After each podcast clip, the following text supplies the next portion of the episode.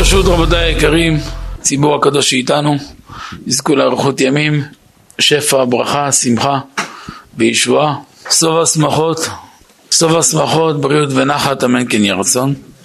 יוקדש לזכות רבי עמרם ביטון היקר ואלון לנקרי, לרפואת מיכאל קובי היקר, מיכאל ניסים וטל חכם, לעבדי בן חיים לחיים, לעילוי נשמת חסיבה בת רחל, ולעבדי לזכות ולרפואת החיילים היקרים, עידו בן מיכל חנה ועודד בן מיכל, הראל רפאל בן סיגלית, רפואה של אליהו בן פרחה פינטו היקר ומרב בת אדיבה. בכלל כל חולה עמו ישראל נרפאנה להם, חזקי מאמצם, בריאות גופה נורא מעליה, אמן כן יהי רצון. הערב הילולה של האדמו"ר הזקן בעל התניא, אדמו"ר הזקן בעל התניא רבי שניאור זלמן מלאדי, מייסד למעשה חסידות חב"ד, חיבר הרבה הרבה ספרים, מוכר בשולחן ערוך הרב, בתורה אור, ליקוטי תורה, ספר התניא שזה למעשה ספר ליקוטי אמרים, בחמש חלקים שבו, לפני הרבה שנים, אולי קצת יותר מארבעים שנה, נגיד ארבעים ושתיים, שלוש, ואפילו יותר. אבא סיפר שהוא ישב עם בבא סאלי בלילה הזה. ואז בבא סאלי פתאום היה שתיקה והפר את השתיקה ואמר, הערב, ליל כ"ד בטבת, כמו עכשיו, הילולה של רבי שניאור זלמן מלאדי בעל התניא. אז אמר, שניאור גימטריה ואהבת. בוא נחשבן, לא, לא מסתדר. שניאור ואהבת, פער גדול ביניהם. אם תיקח את המילה שניאור, רק שין ורש, זה כבר חמש מאות. תוסיף את הנון, א', י', ו', זה הרבה. אז אמר, שניאור, פעמיים המילה אור, גימטריה ואהבת. שני אור, פעמיים המילה אור. אור זה מאתיים ושבע, מאתיים ושבע כפול שתיים, ארבע מאות וארבע עשרה. נראה אדוני נשמת אדם. נשמת, נשמת, רבי שניאור זלמן מלאדי בעל התניא. נשמת, אבא רבי יורם מיכאל, רבי חנניה. אור וחזוני תניחם בגן עדן.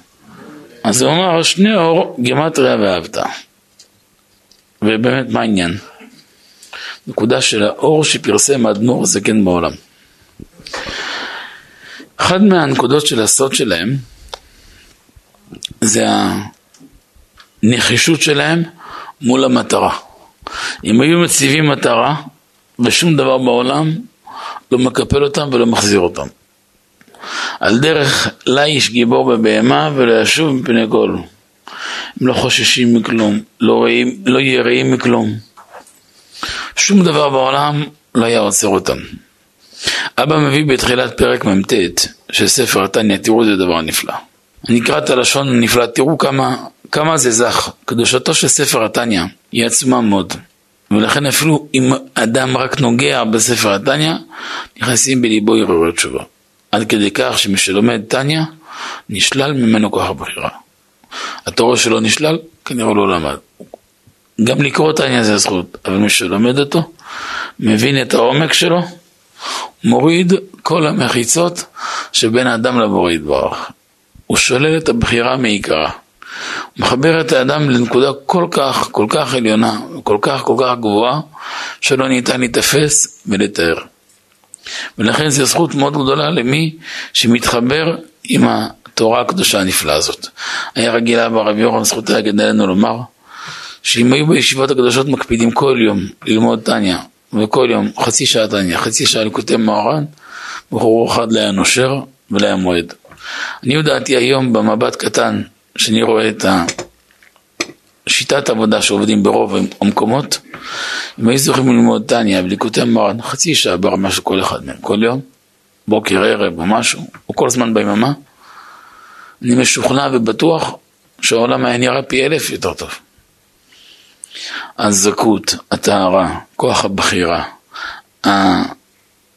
סייעתא דשמיא, לכוון אל האמת, הזכות היא לא נתפסת.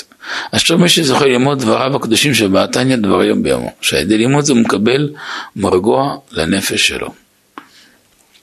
אין לי מושג, זה כל זה לשון של אבא הרב יורם לפני עשרים שנה, מה היינו עושים בדור שלנו לולא הספר הזה. כיצד היינו מתיישרים. בספר הנפלא יושר דברי אמת נסביר את הנקודה הזאת באופן מאוד מיוחד. במשל, למה הדבר דומה? אדם מתקשר לחברת מוניות, מזמין מונית. לאיפה? אני רוצה לקח אותי למקום הכי גבוה במדינה. אמרו, אוקיי.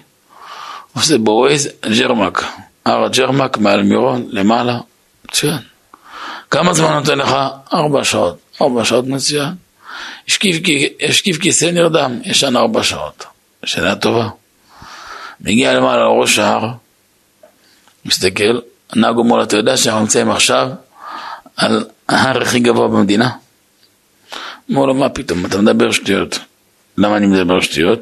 אני נהגתי כל הדרך, טיפסתי את כל העליות.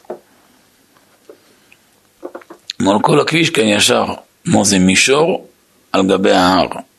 זה הר גבוה, גבוה, גבוה. זה מישור על גבי ההר. והוא מתווכח. למה באמת הוא מתווכח? מאיפה נולד הוויכוח? בגלל שמתי שהוא טיפס את ההר, הוא היה ישן.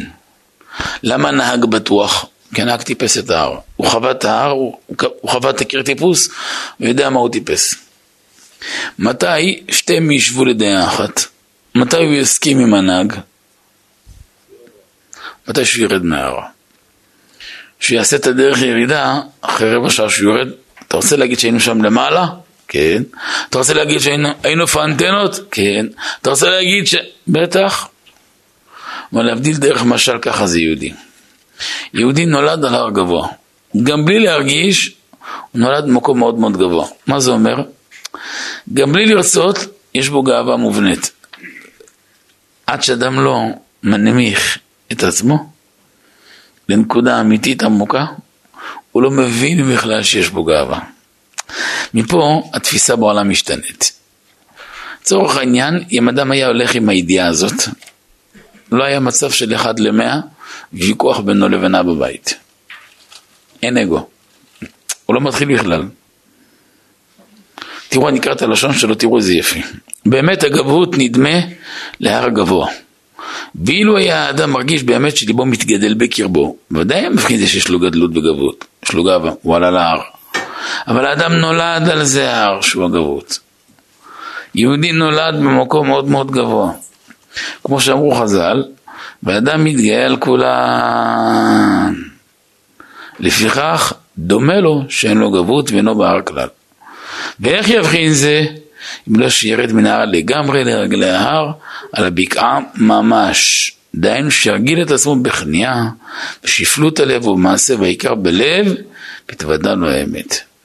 כלומר, יהודי, כאשר הוא מבין שהעבודה שלו זה שפלות ונפשי, כי העפר על הכל תהיה, מפה הוא מתחיל לזכות שתשרה עליו שכינה.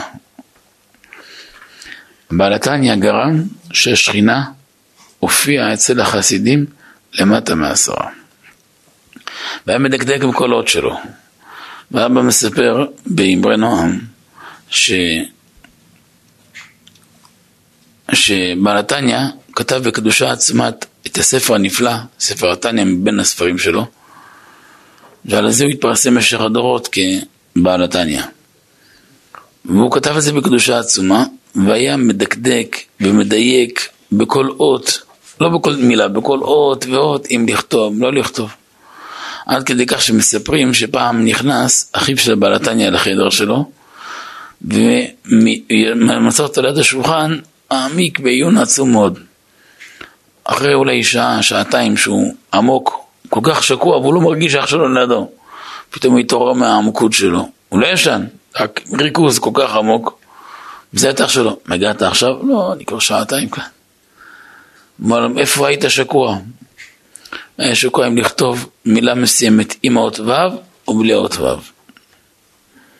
אם מדייקים בו דיוקים כל כך כל כך עמוקים. על וו אחת בספרתן נקדיש, ראוי להקדיש גם שישה שבועות אם צריך. בשבוע השביעי תהיה הערה ממש באור עצמי על כל עוד שחיבר בספר התניא. אמר, עברתי ומחשבתי על כל הספר. כשסיים בעל התניא לכתוב את ספרו הקדוש, הוא שלח גיליון העתק לשני ידידים שלו. רבי זושא מניפולי, אח של רבי אלימלך, וגם רבי יהודה לייב הכהן, ששתיהם התגוררו בעיר הניפולי. שתיהם היו קדושי עליון ושתיהם היו בעלי רוח הקודש. הוא שלח עם שליחים מיוחדים, והשלוחים הגיעו בשעה מאוד מאוחרת בלילה, והשאירו את הגיליונות, ולמשך הלילה אצלם, אצל שני הצדיקים בבית. בשעה שעיין רבי יהודה הלוי בספר התניא, פתאום נכנס בליבו התלהבות והתרגשות עצומה מהקדושה והמתיקות של הדברים שבספר התניא, וראה כמה זה רפואה לדור, וכמה כל הדורות נשענים ויכולים להישען על דבריו האלוקים. כיוון שהוא לא הצליח לעצור בתוך התרגשות, אז הוא החליט שהוא לא יושב ככה, אלא תופס את הרגליים והולך לבית של בעל התניא. תפס הסוס והעגלה ורץ לבעל התניא. הגיע לביתו, לבית של רבי זושה, היה רחוק. הגיע אצל רבי זושה, הוא מצא שרבי זושה בדיוק באותו מצב, שהוא רוצה ללכת לרבי יהודה הלוי, מההתרגשות שיש לו לפרוק את ההתרגשות אצל מישהו. אז שתיהם נפגשו בדרך. אז שתיהם נפגשים באמצע הרחוב, שהם הולכים אחד לבית של השני, לרקוד יחד בשמחה עצומה, ויראה למפולי צהלה ושמחה. שני הצדיקים התבטאו וביטאו את ההתפעלות שלהם מהספר. רבי יהודה הלוי הכהן אמר, ספר התניא היא קטורת לכל המגפות הרוחניות של עקבות משיחה.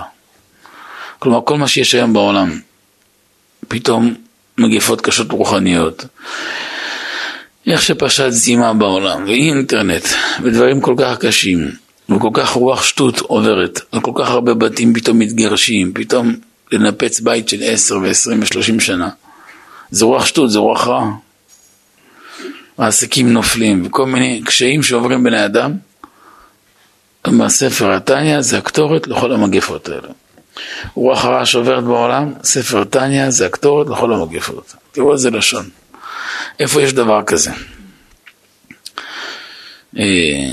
כוונתו הקדושה הייתה, אומר רבא הרב יורם, זכותה מגן עלינו, זכותה מגן עלינו, שהדרך היחידה להינצל מהתאוות, והיצרים הקשים והמרים שבעולם שלנו, זה מאז, ובדור שלנו, שבעתיים, פי אלף, הדרך המיוחדת לזה זה ללמוד קרוי ספר התניא ולהפנים לעומק הלב את המסרים הקדושים.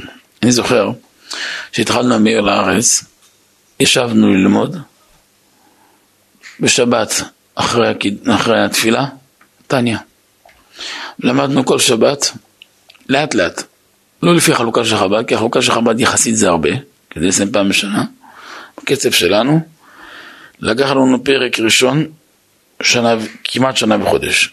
למה, מה עשינו בו?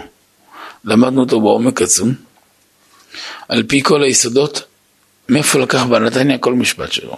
זה מהזוהר, זה מעץ חיים. פשוט למדנו את אותו זוהר, ואת אותו עץ חיים, ואת אותו. ואני יכול לומר אחרי שנה וחודש כאלו, שסיכום פרק א' הוא מבנה נפש בהמית. אבל אחרי שלומדים אותו, מבינים מה זה נפש יסודית. ואז אדם מבין, איפה כל התקיעות שלו בחיים נמצאות, ואיך משחררים את התקיעות האלו. אתה יכול להצביע עם כיסם על נקודות אחרי שנודים את זה. בחב"ד זה לוקח יום או יומיים ללמוד אותו. כאילו, הולכים לפי התאריך היומי. אלא אם כן משם שדעתו רחבה מאוד בחסידות. אבל זה נורא נורא עמוק. זה רפואות לכל הנפש, לכל חלקי הנפש. הנפש עם כל חלקיה, יש הרבה חלקים, יש רק בנפש היסודית ארבעה חלקים, כל חלק שמתחלק, ומה הוא כולל בתוכו, כל חלקי העבר של האדם, ומשקעים שלו, וסיטואציות שהוא חווה, הצלחות וכישלונות, אחר כך שורש כל המידות הטובות והמידות הרעות, ועל זה יושב תרי"ג מצוות, ואיפה יושבים שבעים כוחות שבנפש, והמבנה שלהם, ואיפה המשמעות של כל כוח והזיכוך שלהם, וכל חלק שמקדימים אותו, למי, לאיפה, כמה. זה משקל לגמרי, משנה תפיסה. אחר כך פרק ב' מבנה נפש האלוקית. אחר, זה עוד יחידה של אי אפשר לתאר אותה, פשוט להט קודש. אחר כך פרק ג' סוד הלבושים, מה ממשיכים ההורים לילדים, מה המשמעות, מה ההבדל בין מי שזכה ללבושים זקים וטהורים ללבושים אחורים, כמה משמעות יש והבדל של שנים רבות, של שנות אור, הבדל של שנות אור. וזה חשוב מאוד לדעת ולהקל את זה. תראו כמה דבר זה חשוב, כמה זה רגיש הדבר הזה, כמה דברים אפשר לחסוך. אני פעם שאלתי את אבא הרב יורם, זכותו יגן עלינו, למה הוא מקבל קהל בבוקר? למה שלא יפנה ערב ויקבל את הקהל? ולמה הוא בחר בנץ? הוא תראה, נץ זה עבודת השם, אומר לי, אבל אני עומד על כך שהיא גם שיעור של טניה. מהדברים של ספר הטניה, מזכרים את הנפש ומחברים את האדם לשורש. כשאדם מתחבר לשורש שלו, הוא מבין למפרש, אף אחד לא הזיק לו, רק הוא בעצמו הזיק לעצמו. ומתוך תשובה שלמה והכנעה שהוא עושה, מתוך נקודה של התשובה הזאת, הוא מגיע לכל המעלות. הוא מגיע לשלמות של כל השלמויות.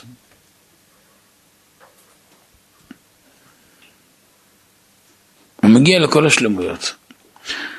וזה דבר מאוד מאוד חשוב להכיר אותו. בפרט שרוצים להתעסק עם בחורים צעירים, או ילדים, בין הורים לילדים. סוד הקשר בין הורים לילדים. איך לגשת לילד, באיזה אופן. זה הבדל של שנות אור.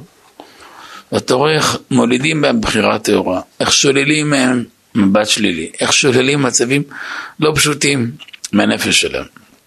אם אם בדורות שעברו היה די בלימוד המשנה, הגמרא וההלכה כדי להתנצל מהרשת שיצר הרע, בדבר, בדור שלנו זה לא ככה.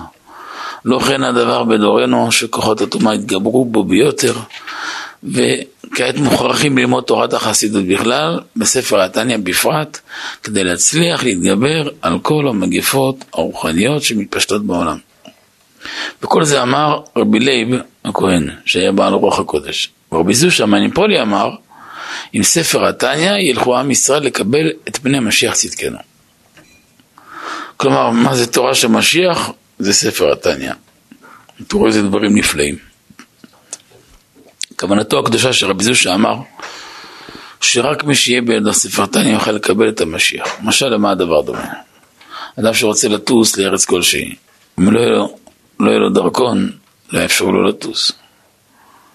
כמובן שצריך גם כרטיס טיסה ועוד, אבל הבסיס של הכל זה דרכון. בלי דרכון הוא עובר בכלל, אין סיטואציה לעבור. מככה ניגשים לקבל פני משיח צדקנו. לכן אומר רבא הקדוש רבי יורם מיכאל, אשרי מי שזוכה ללמוד דבריו הקדושים שבתניא דברים ביומו. אפילו כיבוד של עשר דקות, של רבע שעה. וזה המעלה שעשינו את הדבר הנפלא הזה. החוברת הזאת היא כל כך נפלאה, זה בצור ירום, חילקנו אותו להמון המון כאלו, זו חוברת חודשית. יש בה שלושים שיעורים. כל שיעור נתנו לו כותרת, שתיים, שלוש מסקנות. זה ממש חמש דקות, עשר דקות, אחרי תפילה בבוקר, בערב עם האישה, אבל ברמה יומית. זה מסדר את הראש. זה הרבה הרבה סדר. עכשיו אנחנו מתקרבים לשיעור האלף. תכף שיעור האלף, מי שהתחלנו את החוברת הזאת. זה כל כך יפה. מחר אנחנו נעשה כבר בלי נערת תו תו קוף עין חטא. זה כל כך יפה.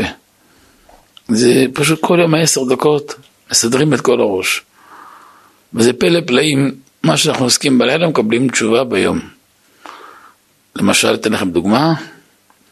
אתמול אה, הבן שלי הקטן שיחיה, בן זקונים, שאל אותי, אמר לי, אבא, איזה, אנחנו יודעים שמשה רבנו קרא נאור פניו, איזה עוד צדיק קרא נאור פניו?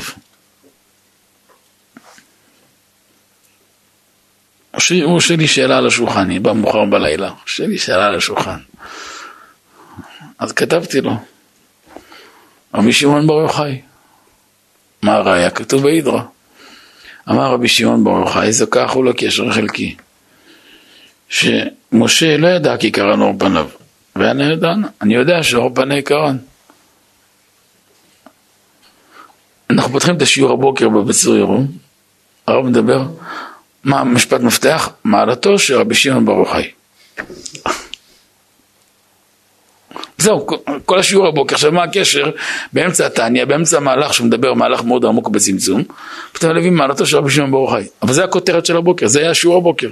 מעלתו של רבי שמעון בר יוחאי, זה, וזה לפי הסדר, זה בדיוק כפה שהגענו. זה בלי לתכנן.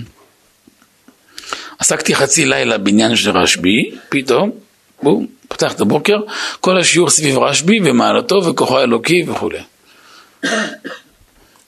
אדם יודע שהוא עשה טעות מסוימת, פתאום בשיעור הימי הרב מדבר בדיוק על אותו דבר. למה יש לו וייז עקוב אחריי, מה יש לו שם? אבל הוא עוזר לאדם לנקות ולטהר ולצחצח. גם קבלה בידינו, שאדם שרגיל בספר התניה, כל צרה שלא תבוא, מחזיק תניה, תקשיבו טוב, לוקח תניה הקדוש, ואומר רבי יושעני, רבי יושעני, רבי יושעני, שלוש פעמים והוא נושע. עכשיו, זה מסמר מה שאני יכול לספר לכם. עכשיו במלחמה שפרצה בשמחת תורה, אחד מהחברים של המקום, אחד מידידי המקום, למעשה זה כמה קבוצה של ידידים מאוד מאוד טובים שלנו, שקשורים בכל נשמתם במקום הקדוש הזה, המאיר לארץ.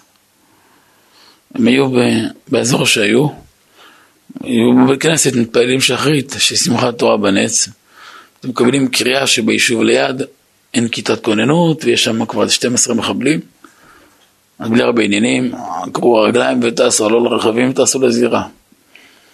אחד מהם כבר התקדם, לצורך העניין, נגיד מיכאל ועוז. מיכאל כבר התקדם, לצורך העניין, ושהוא כבר לחם בהם, ושעוז מגיע, הוא רואה את מיכאל כבר על הרצפה, עם כדור בבטן. כבר יודע שהוא כבר גוסס ממש. מצב מאוד קשה היה. עוז מגיע אליו, אמר לו,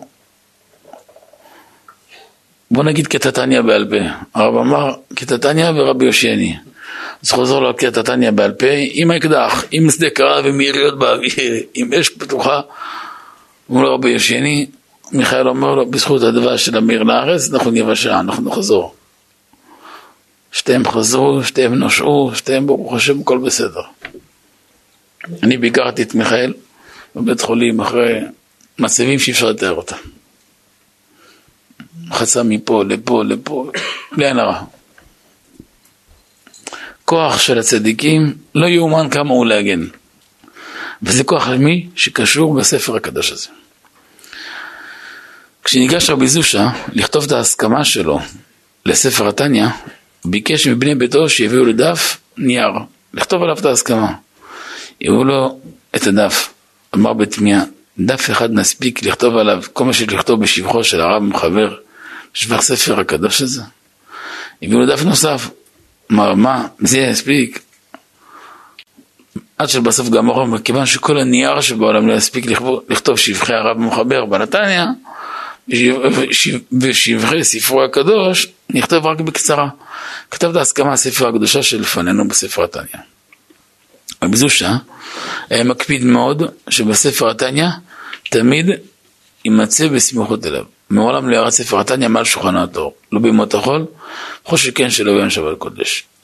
אני זוכר גם אצל אבא כך היה, הוא היה דבק ברמות שאי אפשר לתאר בזה. אי אפשר לתאר, בכל פינה זה היה. אבא סבר שכל מקום צריך להיות ספר התניה. כשהיינו שואלים אותו, אבא נכנסים מדירה חדשה, מה מכניסים? כמו קודם כל מכניסים זוהר קדוש, תניה ליקוטי מאורן, אחר כך אפשר להיכנס, בלי שלושתם לא נכנסים. ככה אתה נגס אלינו בבית, לפני שנכנסים לבית, קודם כל עשרים וארבע שעות, שלושים ושש שעות, יום ומיים לפני, נכניס זוהר קדוש, תניה ליקוטי מאורן, ככה אבא הנחיל. וזה דבר עצום, ברכה של המקום, להשרות שכינה במקום. רבי זושה מקפיד שתמיד הספר הזה יהיה אצלו. גם כשהיו ללכת בבית הכנסת, לקח ספר התניה. כל זמן שבבית הכנסת, ספר התניה מונח לפניו על השולחן. לפעמים היה עורך גלות, כל מיני עניינים שיעשה תיקונים, נודד מעיר לעיר, תמיד בסל שלו, יש לו תניה ושומר עליו כבבת עין. כשהגיעה הסכמה שרבי יהודה לייב לבעל התניה, אז שלח לבעל התניה מכתב תודה על כך. וסיפר לו שבמכתבו שעוד באותו לילה שהגיעה אליו ההסכמה הקדושה ראה בחלום, את רבם הקדוש המגיד ממזריץ' שיושב על כיסא קודשו, ורבי יהודה לייב ניצב לימינו, ורב המגיד נהנה לו בראשו כאות הסכמה, ואמר לו, זאת אומר לך, לייב עלי יקרא, זה רבי לייב, שספר התניה, שספר התניה הוא תורה מגן עדן העליון. בזוהר כתוב שיש גן עדן תחתון, ויש גן עדן עליון. גן עדן תחתון כתוב ברשע, שבינו זה בחלב הארץ, בחלק זין. גן עדן תחתון, הוא מקביל לעולם הזה, בכמה דברים. א', גן עדן תחתון מקביל בלוח הזמנים. שעון שלו כמו שעון של ירושלים. חצות זה חצות, בוקר בוקר, ערב ערב. גן עדן עליון זה מעל הזמן. זה מעל מקום בזמן, זה מושגים לגמרי אחרים. סבר את האוזן, כאילו, זה גם לא יתפוס, ורק לסבר קצת. אלף שנים כאן, זה יום אחד בגן עדן עליון. מושגים אחרים, זה, זה שפה אחרת. ו, ו, בגן עדן תחתון יש ישיבות כמו כאן, ולא סתם, אלא כל צדיק שכתב או לימד תורה לשם שמיים כאן, ממש לשמה, זוכה גם שם ללמד. בגן עדן עליון זה ישירות מפי הגבורה. זה ישירות מפי הקדוש ברוך הוא, בין מסך מבדיל, בין החציצה ומחיצה, ולכן מאוד מאוד קשה להיכנס שם. כל הצדיקים שואפים, משתוקקים בכל מודם לזכות להיכנס, ומאוד מאוד קשה לעבור את המעברים כדי לזכות להיכנס שם. כדי לעבור שם צריך להיות בעל מדרגה של ישמע ברמה נדירה, אבל ישמע, ישמע, ישמע ברמה הכי זכה בתורה שיש, וגם אם אדם לא זכה לכזאת רמה, אז יש לפני כן את המעבר שצריך לעבור דרך אה, נהר דינור. נהר דינור זה מיליוני מעלות, שהוא מעלים כל רושם, אפילו הכי קל של העולם הזה או של החומר. ורק אחר כך אפשר לחצות ולהגיע לשם. אלא אם כן, אדם היה בעל מדרגה נדירה, נדירה של ישמע, ואז הוא עובר במקום נהר דינור, דרך מעיין נהר של הפרסמון, התור שזה סוג של בוסם רוחני מאוד גבוה לנשמות, ואז יכול להיכנס. אבל שם זה כמו מתן תורה בכל יום, ישירות מפי הקדוש ברוך הוא. ולכן מאוד קשה להגיע לשם. ספר התניה, זה נמשך משם. זה נקרא גן עדן עליון. זה דברים מאוד מאוד עמוקים. ולכן הוא יכול לפעול מעל הטבע בתוך הטבע. ולכן אשרי מי שמחובר לתורה הנפלאה שלו. אפילו כמה שורות כל יום, זה זכות. אני בעצמי יודע שאני לא יודע מספרים, זה עשרות, מאות או אלפים, ששמזר לי לחבר לסדרה הנפלאה של אבא שבצור ירום, בגלל שאני יודע ששם נמצא הרפואות. מאלפי בתים, שבעת שלום בית מהותיות, של בעיות הכי קשות שהיה להם בחינוך, אפילו בפרנסה. שאמרתי לבני, לבני זוג ברמה של אלפי זוגות. עשר דקות רבע שעה קביעות כל יום, ארבע, חמש, שש עמודים שבצור ירום מהאדום. בהוצאה של בית מדרשנו, תראו לבד, תוך חצי שנה, החיים חדשים. הרבה לפני זה כבר קרה. עכשיו בסדרה החדשה שיצאה, הגיעה את התשובה, זה גם מתאים לימי השובבים. בימים אלו מי שזוכה לעשות כל יום שבע, שמונה עמודים של איגרת התשובה, אין לכם מושג, זה נפלא זה. איזה קיצור דרך בתיקון הנפש. בתוך הדברים הרב שותל, כל חלקי העבר איך לתקן, ואיך להאיר את העתיד באופן ענקי וטהור ביותר, זך ביותר. כל כך התרגלו לדרכים קשות במורות שאיבדו את נקודת האור. ספר תניה מחבר את האדם לאור האמיתי שבנשמתו שלו. ספר תניה גורם לאדם איך לזכות להשראת שכינה ממש. איך השכינה תשרה בתוכו, איך השכינה תקבע משכנה ממש בתוכו. אדם שהשכינה שורה בתוכו, מה צריך יותר מזה? מה צריך יותר מזה? בנוסף לכך, בעל התניה מסר, לפני שהוא הוציא את ספר התניה, אחרי עשרים שנה שהשקיע בכתיבה שלו, הוא מסע על אחד מהחסידים החשובים ביותר שהיה מאוד מאוד מקושר אליו, והוא ציווה אותו לנסוע לעיר קניסברג, עיר שהייתה שם ברוסיה, להיכנס, והיה מאוד מוזר, להיכנס לתיאטרון, מי הולך תיאטרון? יהודי לא הולך שמה, קום גויים, הוא הולך שמה, הוא תפוס איזה כיסא, ואני גוזר עליך איך תשב תירדם. הסיפור יותר, יותר מבוסס, שהחסיד הזה היה מלמד, והיה מאוד מאוד דחוק. ויום אחד הגיע אליו אורח. קיבל אותו ברבה הרבה כבוד. והיה קור גדול. אז הוא הגיש לו כוסתה, וכמה מאפים שאשתו הכינה בבית. שמח אותו, רק כך ערך לו, הציע לו מיטה מעל התנור. מקום שקצת יותר חם. העדים שלו ישנים שם, הוא ספינה אותם לאזור אחר בבית קצת יותר קר, וכיבדו את האורח, לפי התנאים שאז היה להם, אתה מדבר מאתיים חמישים, מאתיים שבעים שנה, אולי מאתיים חמישים שנה, ואז האורח ישן שמה לפנות בוקר, הוא נטל ידיים מתרגל ויצא, הודע לו ויצא, ואז ילדים עברו חזרה לאזור שמה להתחמם, פתאום מוצאים שקית גדולה מלאה דינרי זהב, הון עתק, מיליוני דולרים.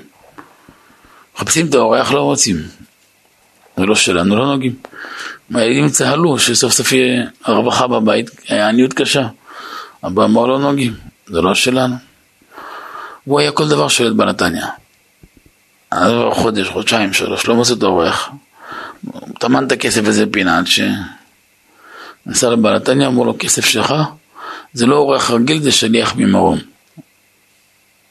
תשובה כזאת, נו נפלא מאוד, צריך להעלל הגדול.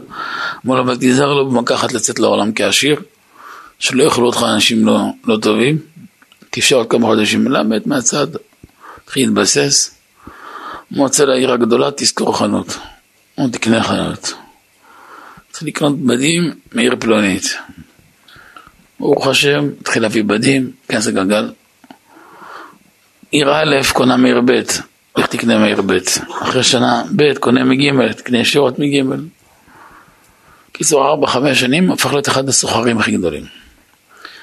אחרי כולם, הסוחרים הכי גדולים, הם קונים מקניסברג. אמר, לך תקנה מקניסברג. אתה כבר מגיע לקניסברג, יש כאן חבילה. אתה עושה את כל העסקים שלך תעשה, גש לתיאטרון, בסוף יום יש שם כל מיני מופעים של חמורים, של הגויים, תקנה כרטיס, שב שם. באמצע הלילה תקבל את זה בעיטה ברגל, מהמנקה של התיאטרון, מה אתה עושה כאן?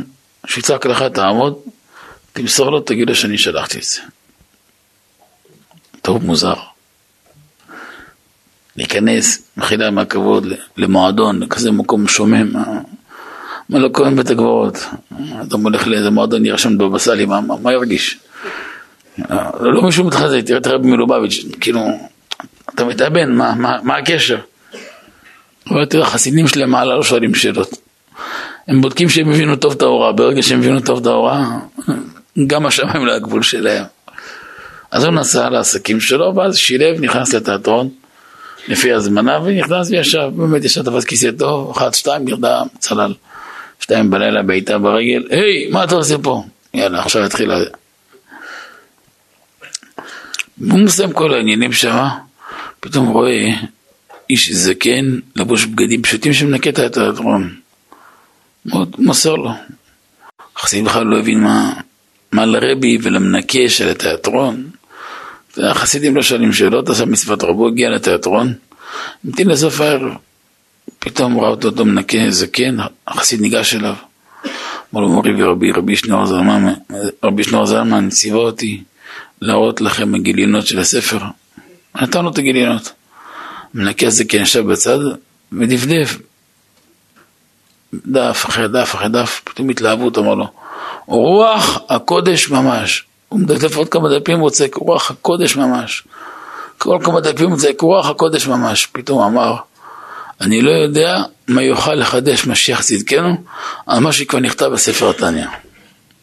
תראו איזה דיבורים, מאתיים וחמישים שנה, תראו איזה כוח. אחרי שהוא סיים, אמר לחסיד, לך תגיד לרבי זלמן שמסכימים על ספרו בעליונים ובתחתונים, וכל אות מדויקת בתכלית, עליו אין להוסיף, ממנו אין לגרוע. וואו. כששב החסיד לבעל נתניה מסור לדברי המנקה הזקן, התמלא בעל נתניה שמחה גדולה, וגילה לו שהמנקה הזקן הוא אחד מחשובי הל"ו צדיקים הנסתרים שבאותו הדור. תראו כמה הקדוש ברוך הוא מעמיק. שאני קראתי הסיפור הזה לפני המון שנים, המסקנה הראשונה שלמדתי, לא לבוז לאף אדם. לפני קרוב ל-שלושים שנה שמעתי הסיפור הזה, ומאז למדתי שאסור לזלזל באף אדם. אתה לא יודע מי זה שעומד לפניך. יש בגמרא מעשה מזעזע. היה דקלטיינוס המלך. דקלטיינוס היה בזמן של רבי. לפני שהיה מלך, הוא היה איש פשוט. בהתחלה הוא היה רואה חזירים, חוץ מהכבוד. יש רואה צאן, ויש אצל הגויים רואה של חזירים. אכילה מהכבוד, החזיר הוא חיה מאוד מאוסה, הוא חיה בזבל, בהשפות. אבל מי שמסתחרר איתו מאוד מאוד יקר, שמצילנו. הוא היה כל יום הולך למראה שלו עם בעלי חיים שלו, לאיזה שדות, איזה מקומות, כל מיני פחי השפעה, מקומות שזה סירחון. בעובר ליד בית ספר של ילדים יהודים, זה תלמוד תורה, היו זורקים עליו אבנים, הם מבזים אותו. היה מאוד מאוס להתעסק עם החיה הזאת. לא יכול להגיב להם כלום. יום אחד, איכשהו טיפס, טיפס, מאורי חזירים, הפך להיות מלך. אחד הדברים הראשונים שהוא עשה שהם מלך, אבל אני צריך לנקום את הנקמה של האבנים האלו. אז הוא קרא לריבי. הוא אמר לו, מה זה הדבר הזה? מה זה צריך להיות? הוא אמר לו, דקלתיינוס המלך, אנחנו אף פעם לא אמרנו, אנחנו תמיד מכבדים. אמר לו, אל תבזה, לא דקלתיינוס המלך, לא דקלתיינוס רואה חזירי. צריך לכבד כל אדם, עצם אותו אדם. תראו תפיסה. פה אתה מזהה אדם, שאף אחד לא מרגיש עליו כלום. איפה הוא נמצא? במקום הכי אפל בכדור הארץ. במקום שכל כולו טומאה, ודווקא הוא אחד מלמד וב. מה הוא עושה שמה? מתוך העבודה שלו, להרים כל ניצוצות הקדושה שנפלו, לעלות כולם לשורשם למעלה. להביא את כולם לתשובה שלמה. לו ידענו כמה העבודה של הצדיקים היא נוראה ומרתיטה, היינו מטפסים אלף קומות למעלה. אין לנו קצה חוט להבין כמה העבודה של הצדיקים היא נוראה מאוד.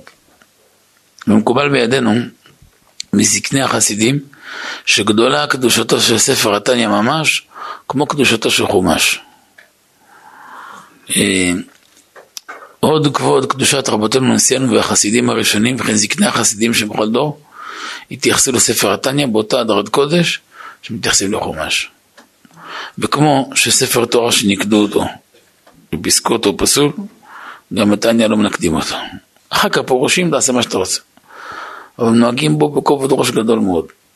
ולא סתם אמרתי מקודם משם אבא שהיה אומר, שאם בכל הישיבות הם לומדים חצי שעה תניא, חוסכים כל הבעיות שבעולם. מי שלומד את מבנה הנפש, על פי בעל התניא, לא מסוגל לחתוך גם במחשבה. הוא מגיע למדרגות מאוד מאוד דלילות. בהקשר כך סיפר, אדמו"ר צמח צדק, שהוא הנשיא השלישי של חב"ד, שבימי בחרותו, עלה לו זה רעיון אולי לנקד את התניא, ולפסק אותו ולחלק אותו לקטעים.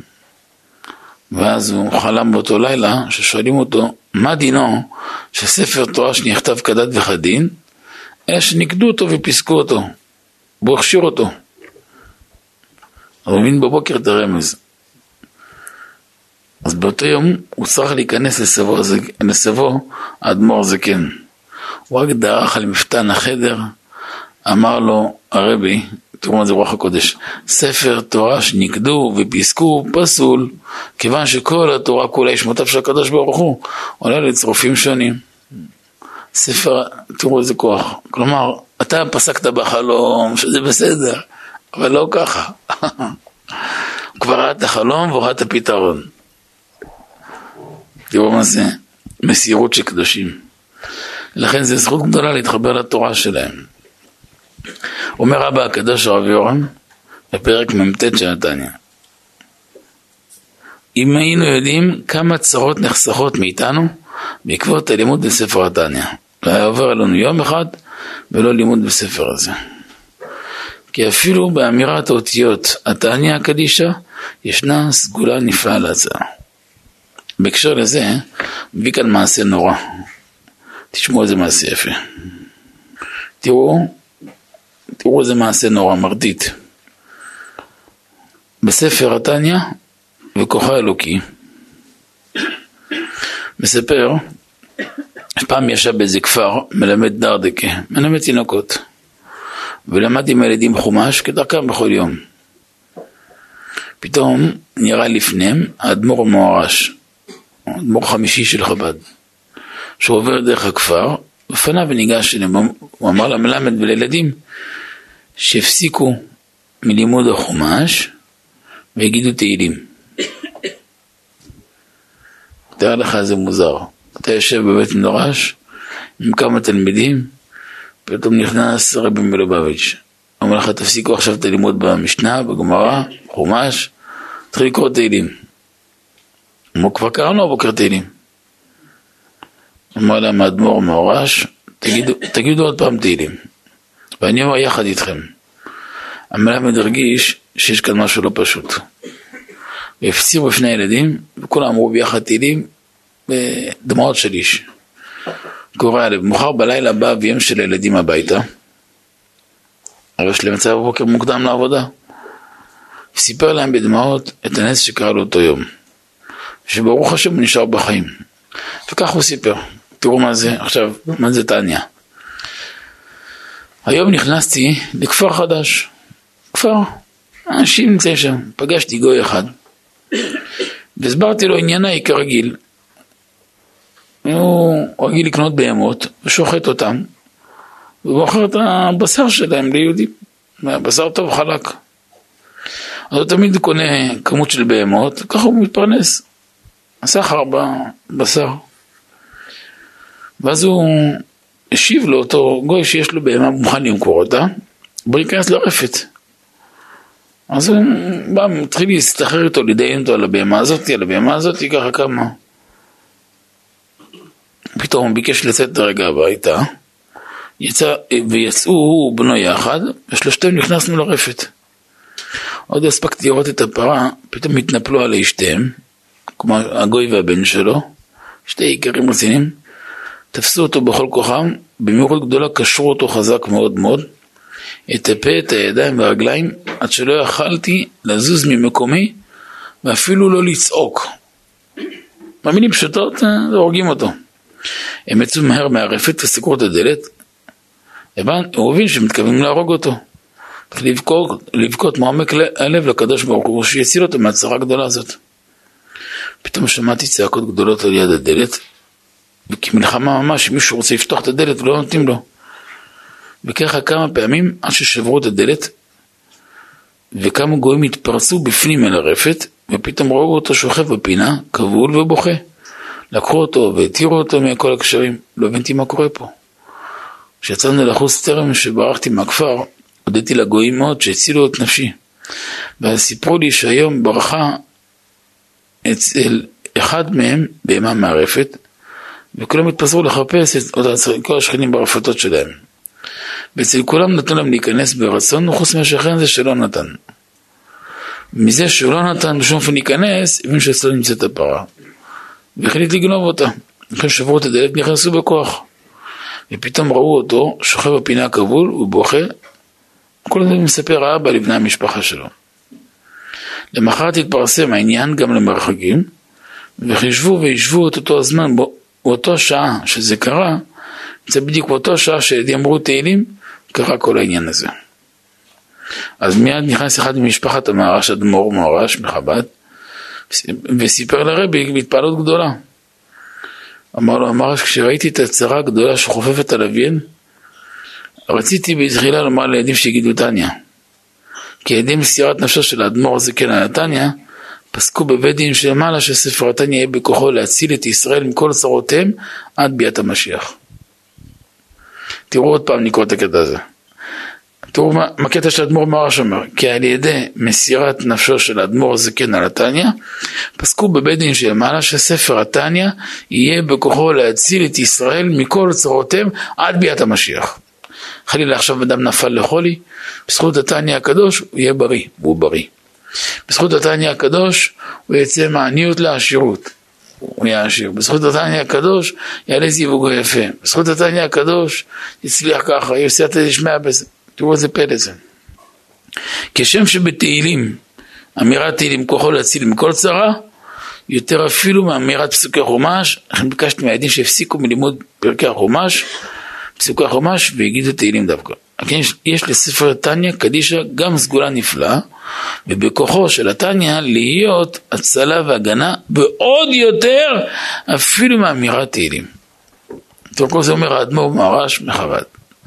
אבל היות והילדים עדיין לא ניסו להגיד תניא, עוד לא מכירים ילדים קטנים, בכלל לא היו אצלם ספרי תניא, ביקשתי מהם לומר תהילים, ובזה פעלו הילדים למעלה, שתברח הבהמה בדיוק בדקות האלו מהרפת של שכן אחר, כדי שינצל אביה מהמוות. מסיים ואומר, ואם היו הילדים שייכים לומר תניא, הייתה הצלה יכולת באופן ניסי עוד יותר, שלמעלה מדרך הטבע לגמרי. תראו מה זה כוח של אדם שמחובר לצדיק. כמה זה חשוב להיות מחובר לצדיק. ספר התניא כולל בתוכו למעשה את עיקרי תורת החסידות, ומשמש כיסוד במקור לרוב ככל הספרות, אפשר לומר החבדית, לפחות בענפה המסועפת.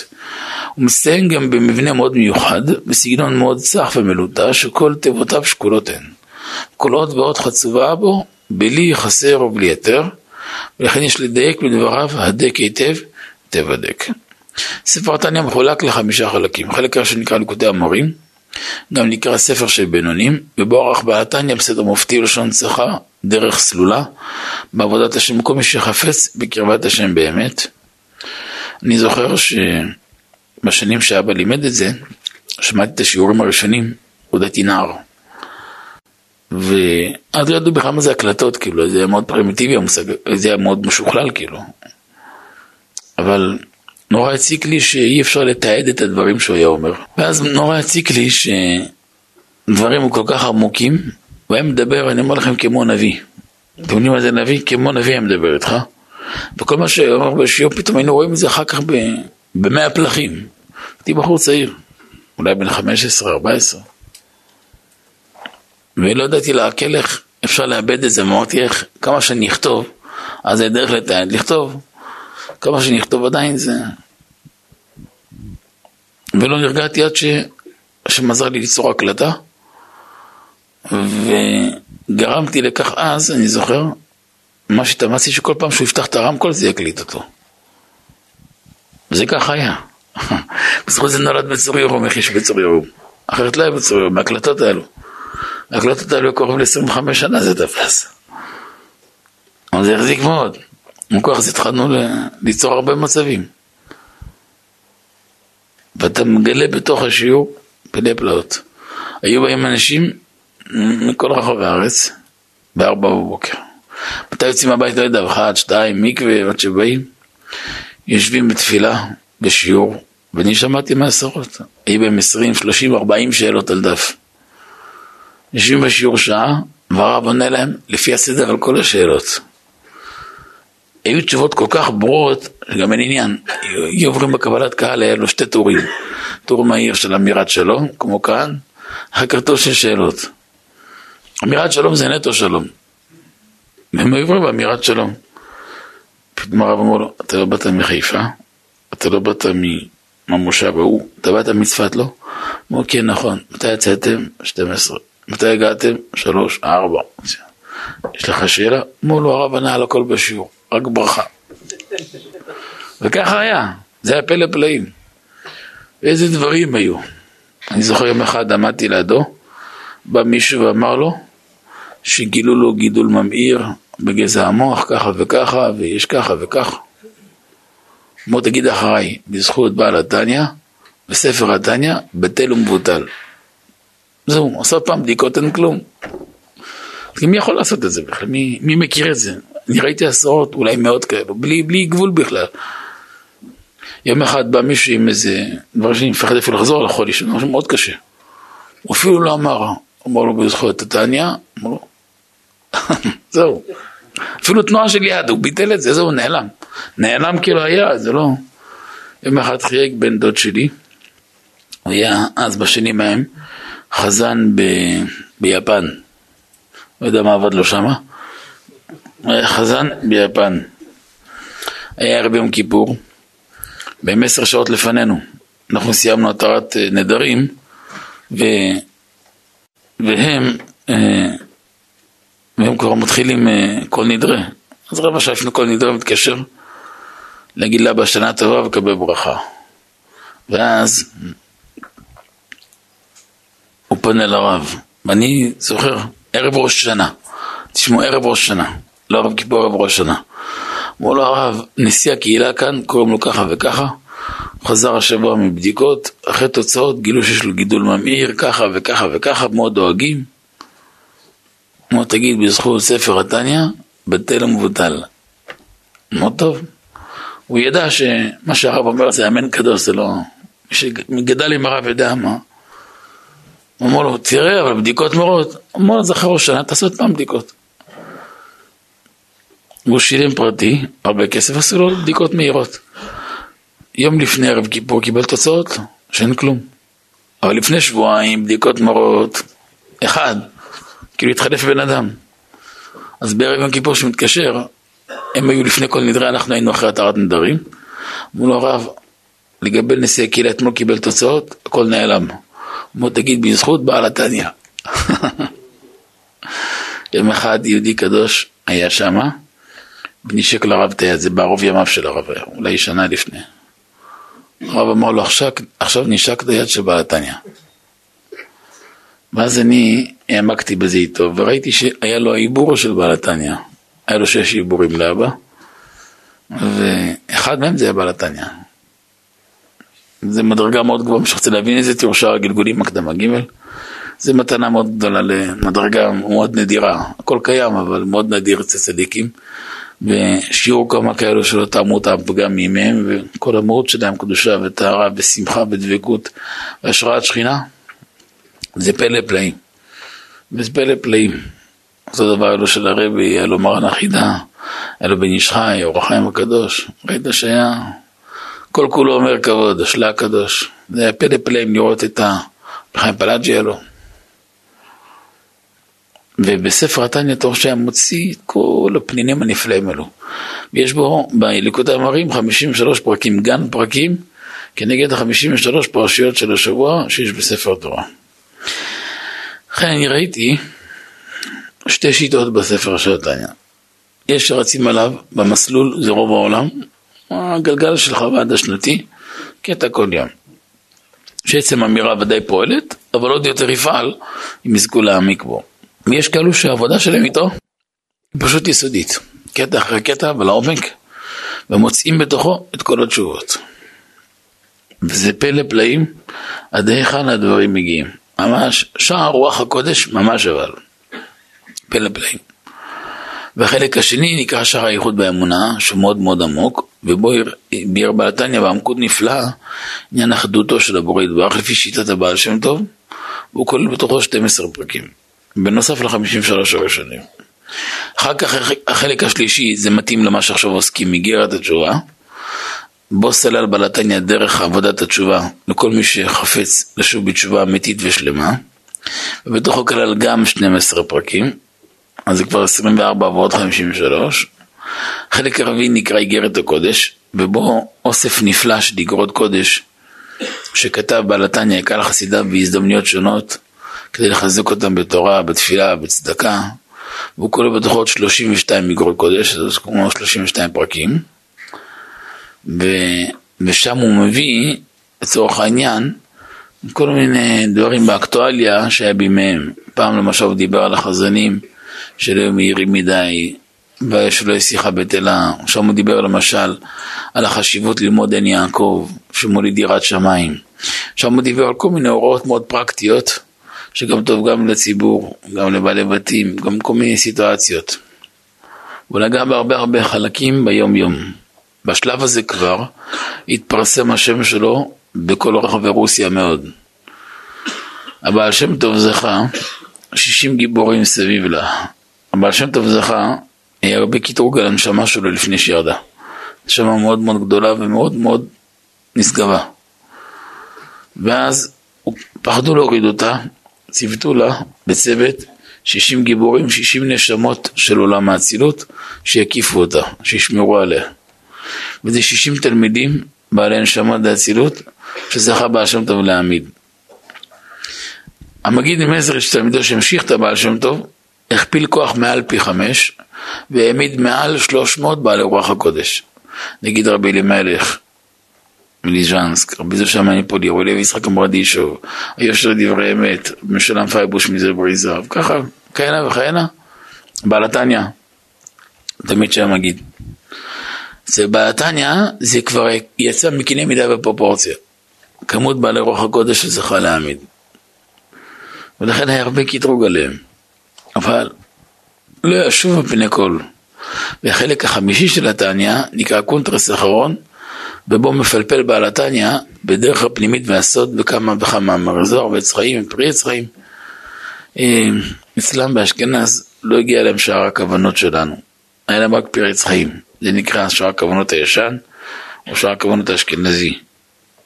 אבל אצל הספרדים כבר היה שער הכוונות הספרדי, המבוסס יותר. אבל מה שהיה למסתורי, גם כל התנודה שלהם על פי זה, בפסיקה שלהם. ו- ולמה הוא פתח את הספר שלו בלשון תניה? יש לנו אגב על זה מהלך מאוד עמוק, בחלק, ב- בסימן בית שחל בארץ, אני יודע איזה חלק זה יצא, אבל... ולמה הוא קרא לספר הזה תניה? יש קליפה מאוד מאוד קשה שנקראת תניה. והיא יוצאת מהפסוק ולמה תניון את לב בני ישראל. והקליפה הזאת היא שורה בליבם של רוב הלמדנים ומביאה אותם אה, להימנע מהלימוד בחלק הפנימי של סודות התורה. היא גם גורמת להרבה מהם הקליפה הזאת להתנגד לצדיקי אמת ולחלוק עליהם. ויש גם באדמור מקומר למתים מצוותיך מהלך שלם על זה, גם שיריך, שם מביא שיש קליפה, זה נקרא שד של בית הכיסא. אחת מהסיבות שאסור לדבר בשירותים, ולא כדאי לדבר בשירותים, כי אז נתפסים אה, כוחות לא טובים בדיבור של האדם, ומזיקים בהרבה דברים. הערכנו בזה במקום אחר, והשד הזה גם אותו דבר. זה גם העניין שלו, זה סיוב התעניין גם נקרא תניה. ולהכניע ולעקור הקליפה הזאת, אז הוא קרא לו תניה. אלא שיש לזה עוד כמה וכמה מאמרים שמיישבים את זה, מאוד עמוקים, מסדרים את זה, ואבא מספר שבאם, פעם בא לפניו, איזה ראש ישיבה מאוד מכובד. הוא ראה שהוא ממתין הרבה, אז הוא יהיה אצלו אולי להתקדם. אני זוכר את הבוקר הזה, גם הייתי שם, אני ממש זוכר את זה. אז אבא ניסה לקדם אותו, אומר לו, יש לו משהו אישי, הוא יחכה, אני זוכר שהוא חיכה עד בערך אחת עשרה בבוקר. ואז עברו כל השעות שהוא חיכה, אז אבא הזמין אותו, אני זוכר שגם אני קמתי, הבאתי לו כיסא, ויושב, בשונה כי אבא מקבל בעמידה, בכל השנים האחרונות, הביא לו כיסא וישב, ישבו בהרבה כבוד, אמרו לו שהוא ראש ישיבה, וברוך השם יש לו הכל, יש לו המון תלמידים, והאמת היא גם היה בעל שם מאוד מפורסם, הוא גם ברוך השם. השם בירך אותו גם בפרנסה וגם באפשרות טובה, ויש לו הרבה חיבורים על הש"ס. הוא רק דבר אחד קטן חסר לי. מה לא מה? לא מה חסר לי אחד כזה? שמעמיד תלמידים והרבה הרבה אלפים נוהרים אחריו. אמרו לו כבר שנתיים, אני מתבייש לומר, מפחד לומר, ירא לומר, ואני אומר לך בשקט, כבר שנתיים, אני מרגיש שאין לי שום אמונה בבורא עולם. מבהיל את הנפש, מבהיל את הנפש. ראש ישיבה הוסיף שלפני שהוא הגיע אליי, לאבא, הוא קרא הרבה ספר מוסר, הרבה ספר יראה, תכלס, כלום לא, לא עזר לו, והוא הגיע שהוא רוצה למות מהצער ואיסורי נפש שיש לו.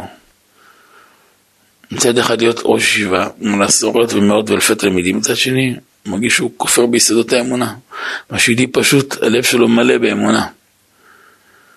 היה מפליא לשמוע מראש ישיבה כזה מפורסם את מידת האמת שהייתה בו. ואז אבא אמר שמשה הכל טוב אצלך, רק חסר לך לימוד בספר התניה. אם היית לומד תניה לא היית שמה. אני אמר תניה.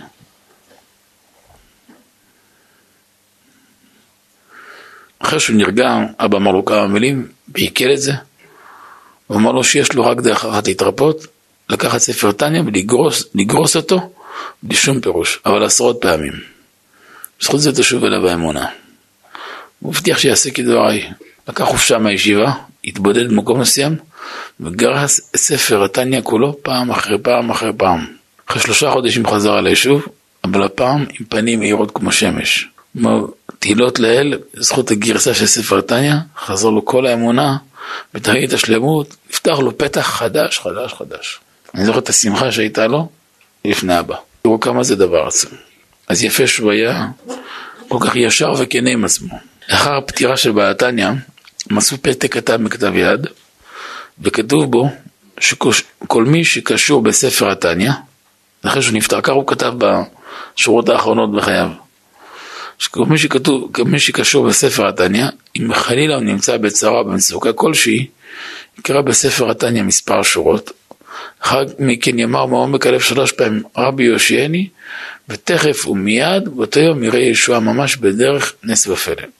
הרבה פעמים נשלחו לי שאלות במייל של כל מיני עייפים, אני קורא להם שאלות של אנשים מיובשים שאין להם הרבה טעם באלוקות ולא טעמו אף פעם טעם של אלוקות, איך אפשר ולכאורה ככה. קודם כל צריכים לזכור שהקדוש ברוך הוא שם את הצדיקים מעל הראש שלו, תדרונה אלוהיך תירא לרבות תלמידי חכמים. וצדיקים בעלי מדרגה הם כל כך שיאבדו את נפשם ורוחם ונשמתם לקדוש ברוך הוא, שהקדוש ברוך הוא שם אותם מעליו. תראו בזוהר כמה מקומות, כל כתבי הקודש, איך היה רבי שמעון בר יוחאי, כל מיני גזרות שהיו יוצאים לעולם, והיה יוצא נגד כל העולם והיה מבטל אותם. יום אחד יצא בת קול, אשריך רבי שמעון בר יוחאי, שהקדוש ברוך הוא גוזר גזרה ואתה מבטלה, אתה גוזר והקדוש ברוך הוא מקיים. למה? שהקדוש ברוך הוא שם את הצדיקים מעל הראש שלו. את אדוני אליך תירא לרבות תלמידי חכמים. לכן כל מי שקשור לספר התניא, ידע תמיד שיש לו בה, באוטו חיטת קטן, ספר תניא קטן, זה, זה ברכה ושמירה. אחרי אני אישית דוגל שכל בית חייב שלו את כל הבית סוהר. מצד שני, תניא ספר מאוד מאוד עמוק, ספר היחיד שמנגיש את זה ברמה כל כך פשוטה, ברמה שכל יהודי פשוט יפתח ויקרא ויבין, זה בית סוהר. נשאלתי הרבה פעמים מהרבה מאוד חסידים מזקנים וחשובים מאוד, איך יכול להיות? יכול הבעל התניא אמרו לי הוא אשכנזי, ומה לנו ספרדים לתניא? אמרתי לו, למה יש לכם אלוקים של האשכנזים ואלוקים של הספרדים? הוא לא הבין מה אני אמר לו. אמרתי לו, תורה זה תורה אחת לכולנו, אל אחד בראנו, אבל אחד לכולנו. מה נעשה שהתגלגלת באשכנז ונתגלגלתי בספרד? למה משה רבנו ידע מה זה אשכנזים? היה פעם אשכנזים? לא היה, איפה היו אבותינו? פדן ארם, זה בין סוריה, עיראק, לבבל, לארץ ישראל. אז מה אתה רוצה? למה אתה לא מבבלי מה הוא אירופאי, מה הוא מפולין? בבלי. מה לא ככה? מאיפה זה בא? אלא מה, קיבלתם משאלה, בסדר, הכל חוזר, וזה זה גלות. זו צבאות. ספר תניא מחבר את האדם לאינסוף. כשאדם מתחבר לאינסוף, בכוח של החיבור שלו לאינסוף ברוך הוא, יורדים כל המחיצות, נופלים כל המחיצות מהשורש. הנשמה מתחברת, תקשיבו טוב, לנקודת המוצא שלה, לפני שירדה לכאן. אז גם אם בדרך היו תקלות, ואפילו היו חטאים, בצמצומים, ועוונות, בחיבור שלו לאינסוף, מאפס כל המערכת, מאפס כל המונה, זוכה למעלות נשגבות, נטהר ליבו, מתקדש, זוכה להגיע למדרגות שלא נתפסות. לכן אמרו מי שקשור לספר תניא הקדוש, צריך לדעת חלילה נמצא באיזה אזור, איזה מצוקה, איזה הפסד כספי חלילה, איזה מועקה.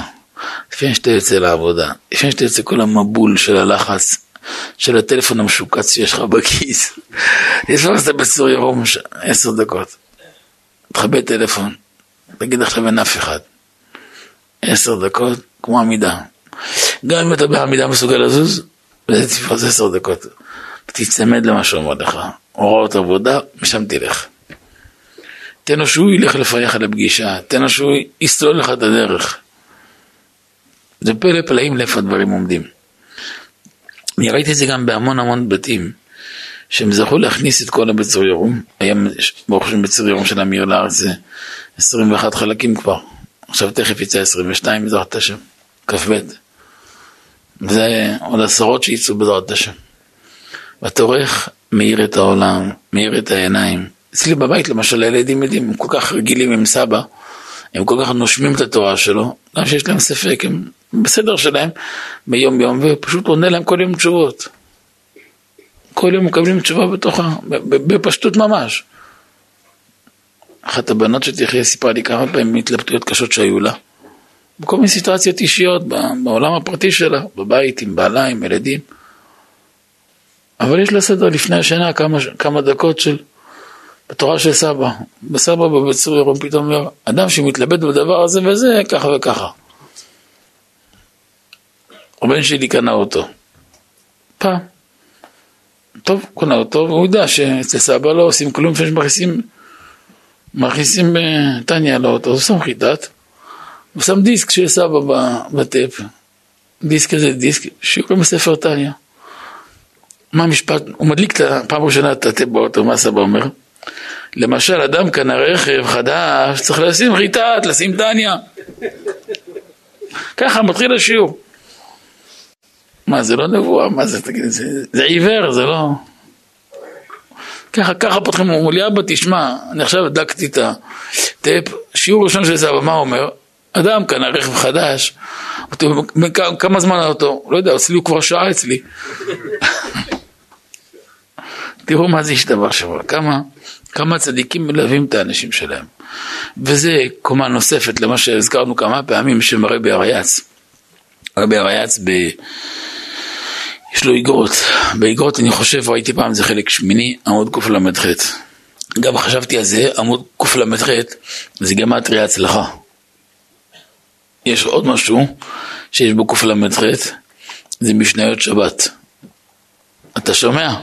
משניות שבת, קוף למתחת. זה מאה שלושים ושמונה משניות מסכת שבת. ומי שקורא אותם בשבת, עושים שמונה פרקים, ככה בנה הסודה הראשונה, שמונה בסודה שנייה, שמונה בסודה שלישית.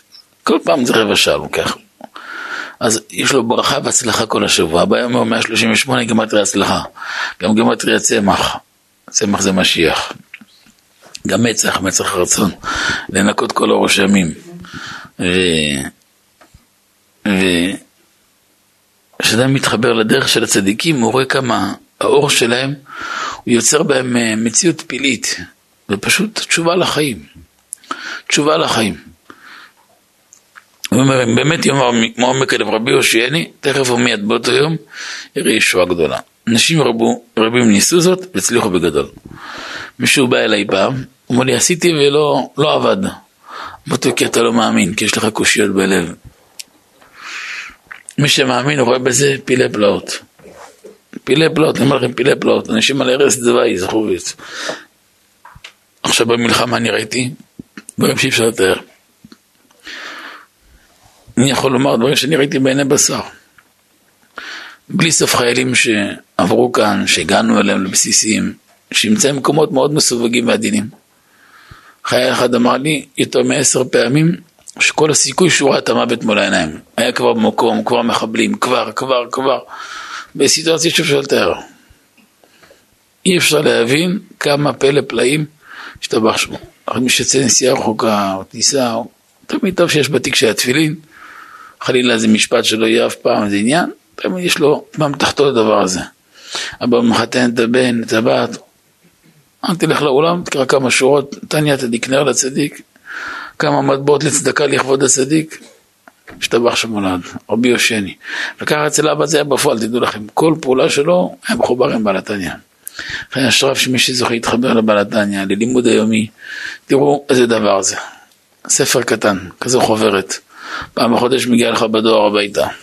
אבל מיישר את הראש, מיישר את הנפש, מטהר את האדם, מקדש אותו, הופך את האדם להיות מציאות של אור. פעם מדבר איתך איך לגשת לאישה, פעם מדבר איתך על ילדים, פעם מדבר איתך על מידת האמת, מדבר איתך איך לגשת לכל פרט, פעם על ברכות, ברכות הנהנים, פתאום חינוך ילדים, פתאום הפרנסה של הבית, פתאום סיטואציות בין עובד למעביד, בין אנשים, בין שכנים, כמו תמרור, נותן לך כל פעם, כל פעם איזה תמרור חדש, נקודה חדשה, ואתה רואה כל יום איך הוא מעלה אותך, עוד כמה ועוד כמה ועוד כמה. ואני אקרא לכם בלשון הקדושה שלה, בלכן השור ושחלקו, מי שזוכה להתחבר לבעל התניא, לימוד בספר התניא הקדוש, שזה הבית סוריה רום שלנו, זה כולו תניא, זה פירוש של התניא, רק זה מתרגם אותו בשפה פשוטה, כי באמת באמת, בעל התניא עצמו מאוד עמוק, מי שבאמת לא למד את חיים טוב כמה פעמים, וזוהר הקדוש על כל חלקיו, באמת, עם ההדרות, עם כל החלקים הכבדים של הזוהר, זה קצת משולל היגיון שבנתניה. וזה המעלה היתרה שיש לבצור ירום על כל הפירושים הנוספים של התניא. כל הפירושים נפלאים מאוד ואדירים ביותר. אבל מי שהביא את התניא למקום של דייס אלילוס, שווה לכל נפש, זה בצור ירום. הוא כל כך, כל כך, ולכן הוא גם קרא לזה בצור ירום. כתוב בראשונים שדם צו ירמוז זה שמו, ירום אותיות יורם. ובצור זה צדיקים, בינונים וחוגים. ראשי תיבות. זה נועד לכל החלקים לקרב את כולם. זה תרומה שאדם הכסף שלו זוכה לכבוד הספר הזה, לכבוד התורה הזאת, להוציא את התורה הזאת לעולם. טרם יקראו ואני אענה. ורבה, טרם נמצאו המילים שהספיקו יותר את השכר העצום שיקבל כך בגשמיות וברוחניות.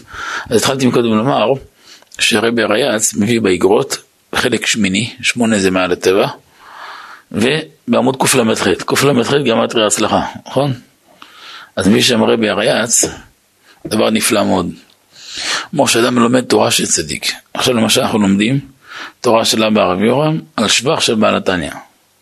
אז גם אנחנו לומדים תניא וגם לומדים תורה של הרב. עולה מלאך מהמחנה של מיכאל שר ישראל. מיכאל הוא אחד מארבעה מלאכים של המרכבה העליונה. זה זוהר בפרשה שלנו. גלגלי המרכבה, קוראים לזה גלגלים כי זה שם תנועת הגלגל. זה כל העולמות התחתונים מתנהלים על פיהם. זה זוהר של הפרשה שלנו. תראו, הכל בהשגחה פרטית, זה בדיוק הפרשה שלנו, זה מהלך שלם בזוהר, שמדבר על תנועת הגלגל, איך גלגלי המרכבה למעלה פועלים.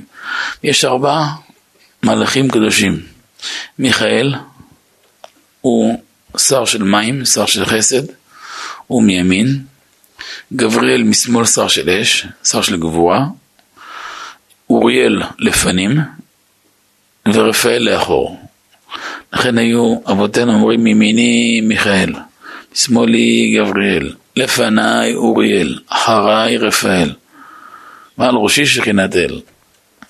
בספר הקדוש חסד לאברהם, אז אולי רבי אברהם, אז אולי בעד נערות. הוא מביא שיש, אם אדם זוכה על ידי קדושה וטהרה בתשובה ויראת שמיים, אז הוא זוכה ש... ארבע מלאכים הקדושים האלו חונים בתוכו. זה הסוד, חונה מלאך אדוני סביב ליראה וחלצם. חונה מלאך אדוני סביב ליראה וחלצם שהם עוטפים ומקיפים אותו. והם נקראים גלגלי המרכבה, גלגלי המרכבה העליונה שהם למעשה מיכאל מימין, גבריאל משמאל, אוריאל לפנים ורפאל לאחור. והם מניעים את האדם, גם שומרים עליו, מגנים עליו, ממשיכים כל שפע צריך לו. זה נקרא שירת המלאכים. ששירת המלאכים גוברת, מה המשמעות? שחסדים מתפשטים בעולם, ממשיכים הרבה שפע לעולם. קצת מתמעט, זה מה שהגבורה גוברת. אז צריך לגרום למתק אותה, להמשיך חסדים לעולם. זה דבר קצת יותר דקי. בכל מקום מיכאל נקרא גם שר ישראל. ברגע שאדם לומד תורה של צדיק, מלאך מהמחנה של מיכאל, עולה לפני אותו צדיק בעל התורה. למשל עכשיו כל אחד מהיושבים כאן, וגם מהצופים שנמצאים איתנו בכל מקום בעולם, וכל הרשתות שנמצאים איתנו, הולך עכשיו מלאך מהמחנה של מיכאל, עולה לפני אדמו"ר הזקן בעל התניא שבא להילולה, והוא נמצא כאן עכשיו, וגם לפני אבא הרב יורם. זכות הקדושים האלו הגן עלינו, אמר לו פלוני ואלמוני ופלמוני, מזכיר כל אחד מהשמות שנמצאים כאן, נמצא עכשיו בשיעור בתורה שלך. עכשיו כל אחד כזה שמצטרף, גורם עלייה לצדיק. עכשיו כי הוא יכול לצדיק, חייב לו, קיבל מדרגה בזכותו. איך הצדיק פורע לו חוב? עומד בתפילה אותו רגע לפני כיסא הכבוד על אותו פלוני. פלוני העסק תקוע כבר שנתיים, צריך לשים משם את זה מאתיים מיליון דולר, להעיף אותו למעלה, נכון?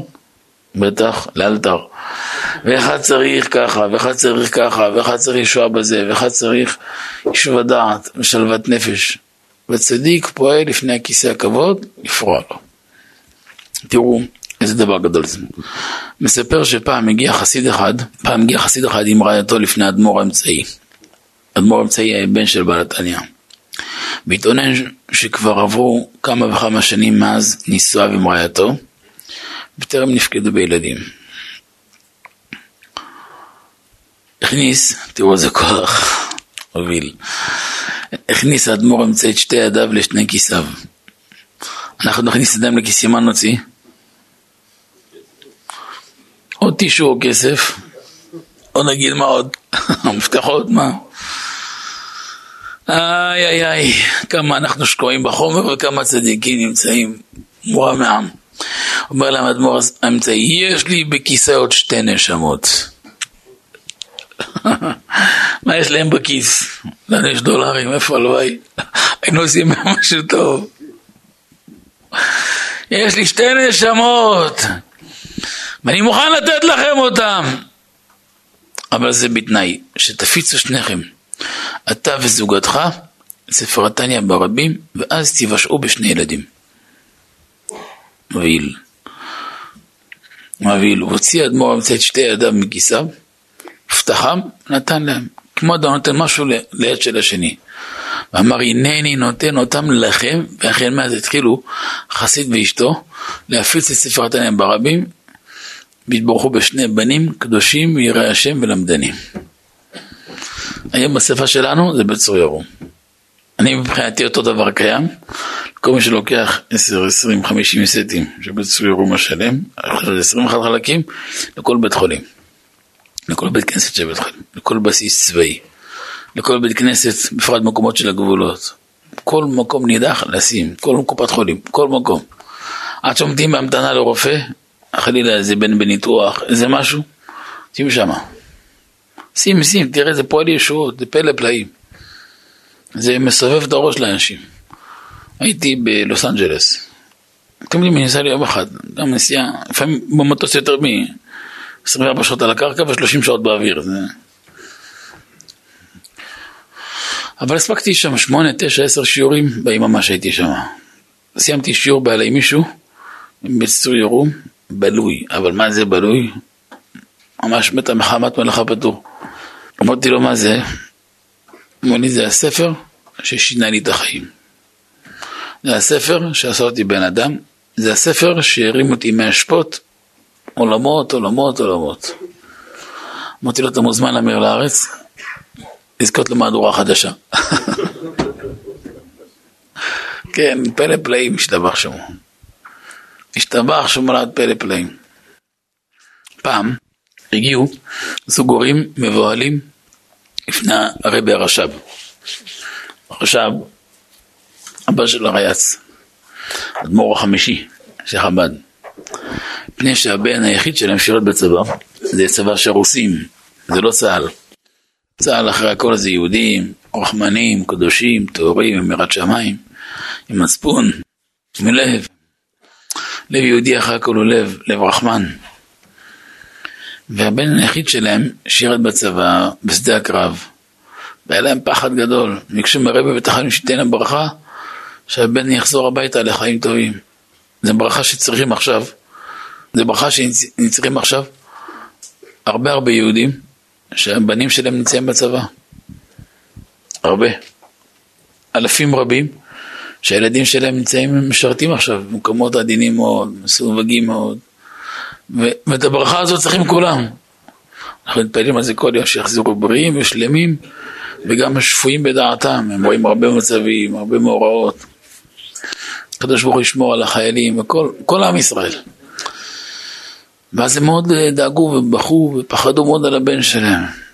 השיב להם הרבי הרש"ב, חיילי הצבא, חייבים להיות תמיד תחת שמירה והגנה. תראו כמה זה פרקטי לעכשיו. מי יחשוב שזה לפני מאה וחמישים שנה? תראו, לפני מאה וארבעים עד מאה וחמישים שנה, ותראו איך הרבי מדבר איתו. חיילי הצבא זקוקים תמיד להיות תחת שמירה והגנה. ולא רק בזמן מלחמה, אפילו בזמן שמצב רגוע ביותר. עצתי היא שתשלחו לבניכם היקר את ספר התניא, שיהיה עליו תמיד. בכל יום ויום יפתח אותו ויקרא בו כמה שורות, והתניא ישמור ויגן עליו בעזרת השם בכל המקומות ובכל הזמנים, ויחזור לביתו בריא ושלם. תראו לפני מאה וחמישים שנה. עכשיו שפרצה המלחמה, אני נסעתי להרבה בסיסים שביקשו ממני מפקדים להגיע לחזק את החיילים. לקחנו כמות אדירה של, של חוברות כאלו שבצור ירום, כי זה קטן ונגיש, ורק חלקתי לחיילים, אמרתי הם שימו אתכם באיזה תיק, בתרמיל, בכיס, איפה שאתם תראו את התשובות בתוך המערכה. בתוך המערכה, זה פלא פלאים כמה, על מה שמחתי? שמחתי על זה. הוסיף הרבי הרייץ ואמר, הייתי מייעץ, תראו זה מודגש, זה מילה מילה של הרבי. הייתי מייעץ מאוד לעשות זאת לכל חיילי ישראל, בכל מקום שהם, שמשרתים בצבא, על ידי משפחותיהם ומכיריהם, שיזכו את החיים שיהיה עמם ספר תניא תמיד, בזכות זה יזכו לשמירה עצומה. לכן דעתי שאסור שיעבור יהודי שאינו בצור יום. ואני אומר לכם היום, ביהודי ומכירי כאמינה, שבצור ירום ההוצאה האדומה, האדום שלנו, הוא סופר מדויק. גם בגרסה הקודמת אני עמדתי לכתיבה שלה, אבל כאן אני, אני יודע מה, מה עשינו שם ומה עשינו פה. זה אי אפשר לדמות בכלל. לילה אחד, שהתחלנו אולי שתיים, שלוש כרכים רק הוצאנו, ממש בהתחלה שהתחלנו עם הבצור ירום, קצת אחרי שסבא נפטר, ממש ימים אחדים אחרי שהוא נפטר, אולי שבועיים חודש אחרי שהוא נפטר, אבא סיפר לי בבוקר, לפני התפילה, כאילו, ארבע בבוקר, יש שנת עראי, קצת, אז הוא ישן, וסבא בא אליו, בחלום, עם בצור ירום ביד, הוא אומר, תסביר לי מה התכוונת בקטע הזה וזה, סימן לו זה קטע, אז בחלום מסביר לו כל המהלך, אמר לו, אבא, למה? אמר לו, פה דנים למעלה במה שכתבת, בביור של האדמו"ר הזה, כן, למה הוא התכוון, ככה או ככה, חשבתי ככה, אבל אמרו ככה, אמרו נבוא, נשאל אותך, תראו בשיא הפשטות, הוא מוציא לו, תראה כמה התורה שלך עושה ראשים, איך תסביר את זה לליטי יבש? תראו כמה זה מתנה להיות יהודי פשוט ותמים, לא צריך להיות גוסס כדי לראות נס, לא צריך לקבל מכות בכל הרובדים של המכות כדי להאמין בנס. להיות ידי פשוט, בתמים, תמים, תהיה עם הווי אלוקיך, לחיות את זה בתמימות ופשטות. סיפר, עכשיו תראו, שהרבי הרש"ב לפני מאה וארבעים עד מאה וחמישים שנה, אמר את זה לחיילים אז בצבא הרוסי, קחו מאה שנים אחורה, איך היה הצבא הרוסי, קומוניסטי, איזה קשיים, איזה אכזריות. מי שמר עליהם? אמר תניא. סיפר הרב הקדוש, הרב מרדכי ליפשיץ, שהוא היה בגלות בסיביר, בתרחץ. התחילה זה השואה, לא עלינו. הוא אומר, קרא לי נס גדול, נס גדול ונפלא. היינו גרים באוהל גדול, שנקרא ברק, שהוא אוהל גדול, קל ודק של קומה אחת, בלי חדרים בכלל, והיו מצופפים, תראו איזה אכזריות, גם סיביר, מינוס שלושים, מינוס ארבעים, הזוי, גם אוהל דק, ומאתיים איש צפופים שם.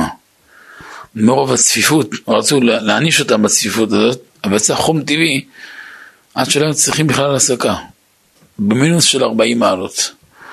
פעם העבירו אותו מהברק הזה לברק אחר, בגלל שהוא התרגל, לפני שהוא התרגל למקום החדש, בדרכים שמובילות אליו, יצא פעם מהמקום שלו בלילה חשוך, שירד גשם שוטף, ללכת למקום הלינה שלו, הוא איבד את השביל שמוביל לשם. התחיל לרוץ לפה ולפה, בפחד גדול, כדי למצוא את השביל, פתאום שמעתי שתי יריות, זה אחר זו. אחר כך צעקה גדולה מאוד ממגדל הפיקוח, עמוד, עמוד, ברחת, עברת כבר את הגבול שאסור לך לעבור, אחי, חייב לראות בך, ואני עושה זאת. התחלתי להתחנן לדמעות שלי, אנא ממך, אל תירא, אל תירא, לא ברחתי, איבדתי את השביל, אני בן יחיד לאמא, עוד צעיר, עוד הספיק לחיות, השומר גבי את כל היותר שעה, לא הספקת לחיות, נגמרו לך החיים. התחיל לכוון את הנשק וצועק, אני יורה בך, גמרת לחיות. פתאום נגלה אליי הרבי הרייץ כמו בהבזק של ברק. תצעק מיד כמה מילים מהתניא ותנזל. ונעלם. התחלתי מהר בצעקה ברעד גדול. בקול גדול, מרק עם שוגע, לומר כמה מילים תוך פרק ב' שבספר התניא. ונפש השנית בישראל, לחלק אלוה ממעל ממש. זה מבין לזה. לא הספקתי להוציא עוד מילים, עד שהשומר ירה בי, ושמעתי שהכדור עף על יד האוזן. נפלתי על הארץ, כמעט יצא מנשמתי מרוב פחד, התחלתי לבדוק את עצמי, אני חי או חס ושלום משהו אחר. האם יש עליו דם? יש עליו משהו כואב? והייתי ברוך השם, בריא ושלם בלי פגע. לפתע, פתאום הראה נס גדול, הרוצח נפח לטובה. והתחיל לצרוח לעברי, לפני שאני רבי חשוב, רוץ מהרו פה ימינה ושמאלה. ימינה, שמאלה וימינה ותגיע למקום שלך. אל תשכח שאתה בסיביור. אחר מעשה זה הייתי בהלם כמה ימים, אבל ברוך השם ניצל למוות בטוח. והייתי שם שמעתי כמה פעמים על אסירים שירו בהם למוות, לאחר שתאו בדרך, ואני ניצלתי בזכות התניא הקדוש. תראו, איזה מרטיט הדבר הזה. כמה זה? זה חשוב. ניצא לנו עד כה, שמיכאל שר ישראל עומד, וממליץ טובה וברכה לכל מי שעוסק בתורה של הצדיק. עכשיו תראו, אבא אומר כאן כמה דברים ממש מופלאים ונוגעים לכל אחד. מונה קצת מעט מהסגולות של ספר התניא, וכל זה הודות לגדולתו וקדושתו של הבעל התניא, זכותו יגן עלינו. כשזרחה שמשו של ספר התניא בעולם, המליצו זקני החסידים לאמור. האותיות שבספר התניא מעמידות את הקורא בהן בבחינת נס. דהיינו בדרגה של למעלה מן הטבע. עוד הוסיפו זקני החסידים ואמרו, לימוד פרק תניא מזכך את האוויר ומאיר במרחק של חמישים פרסה. כלומר, אתה לומד ספר תניא כאן, אתה מגן על רדיוס של, חמישים, של מאתיים קילומטר. פרסה זה ארבע קילומטר, חמישים פרסה זה מאתיים קילומטר. כלומר, עכשיו אנחנו לומדים קטע בתניא, עצם הלימוד של המקטע בתניא, זה אומר שאנחנו פרוסים, יוצרים הגנה של מאתיים קילומטר מסביב. אז מלך חיילים של עזה מוגנים, ושל אלו ושל אלו, והבסיס ההוא והבסיס ההוא, הם ממילא שמורים ומוגנים. וכך מה? לימוד פשוט. עכשיו אתה נוסע באוטו, דיסק און קי של אמיר לארץ, שיעורים של הרב בספר התניא. פשוט. יש להם בקבוצות, בכל הרשתות, שיעורים של הבצורים של כל יום. עכשיו היומי של אמיר לארץ. פשוט מאוד, אתה רואה איך הרב נותן תשובות. ודרכי העבודה שבספר התניא מהפכים את הכללה לברכה. לפעמים אדם חי בדוח הקצום מעל המשוער. לא, לא, לא הגיוני. לפעמים כן, לפעמים יש הרבה ולא נשאר. בשתי המצבים הם קשים. יש אנשים שמגלגלים הון עתק ונשארים חסרי כל.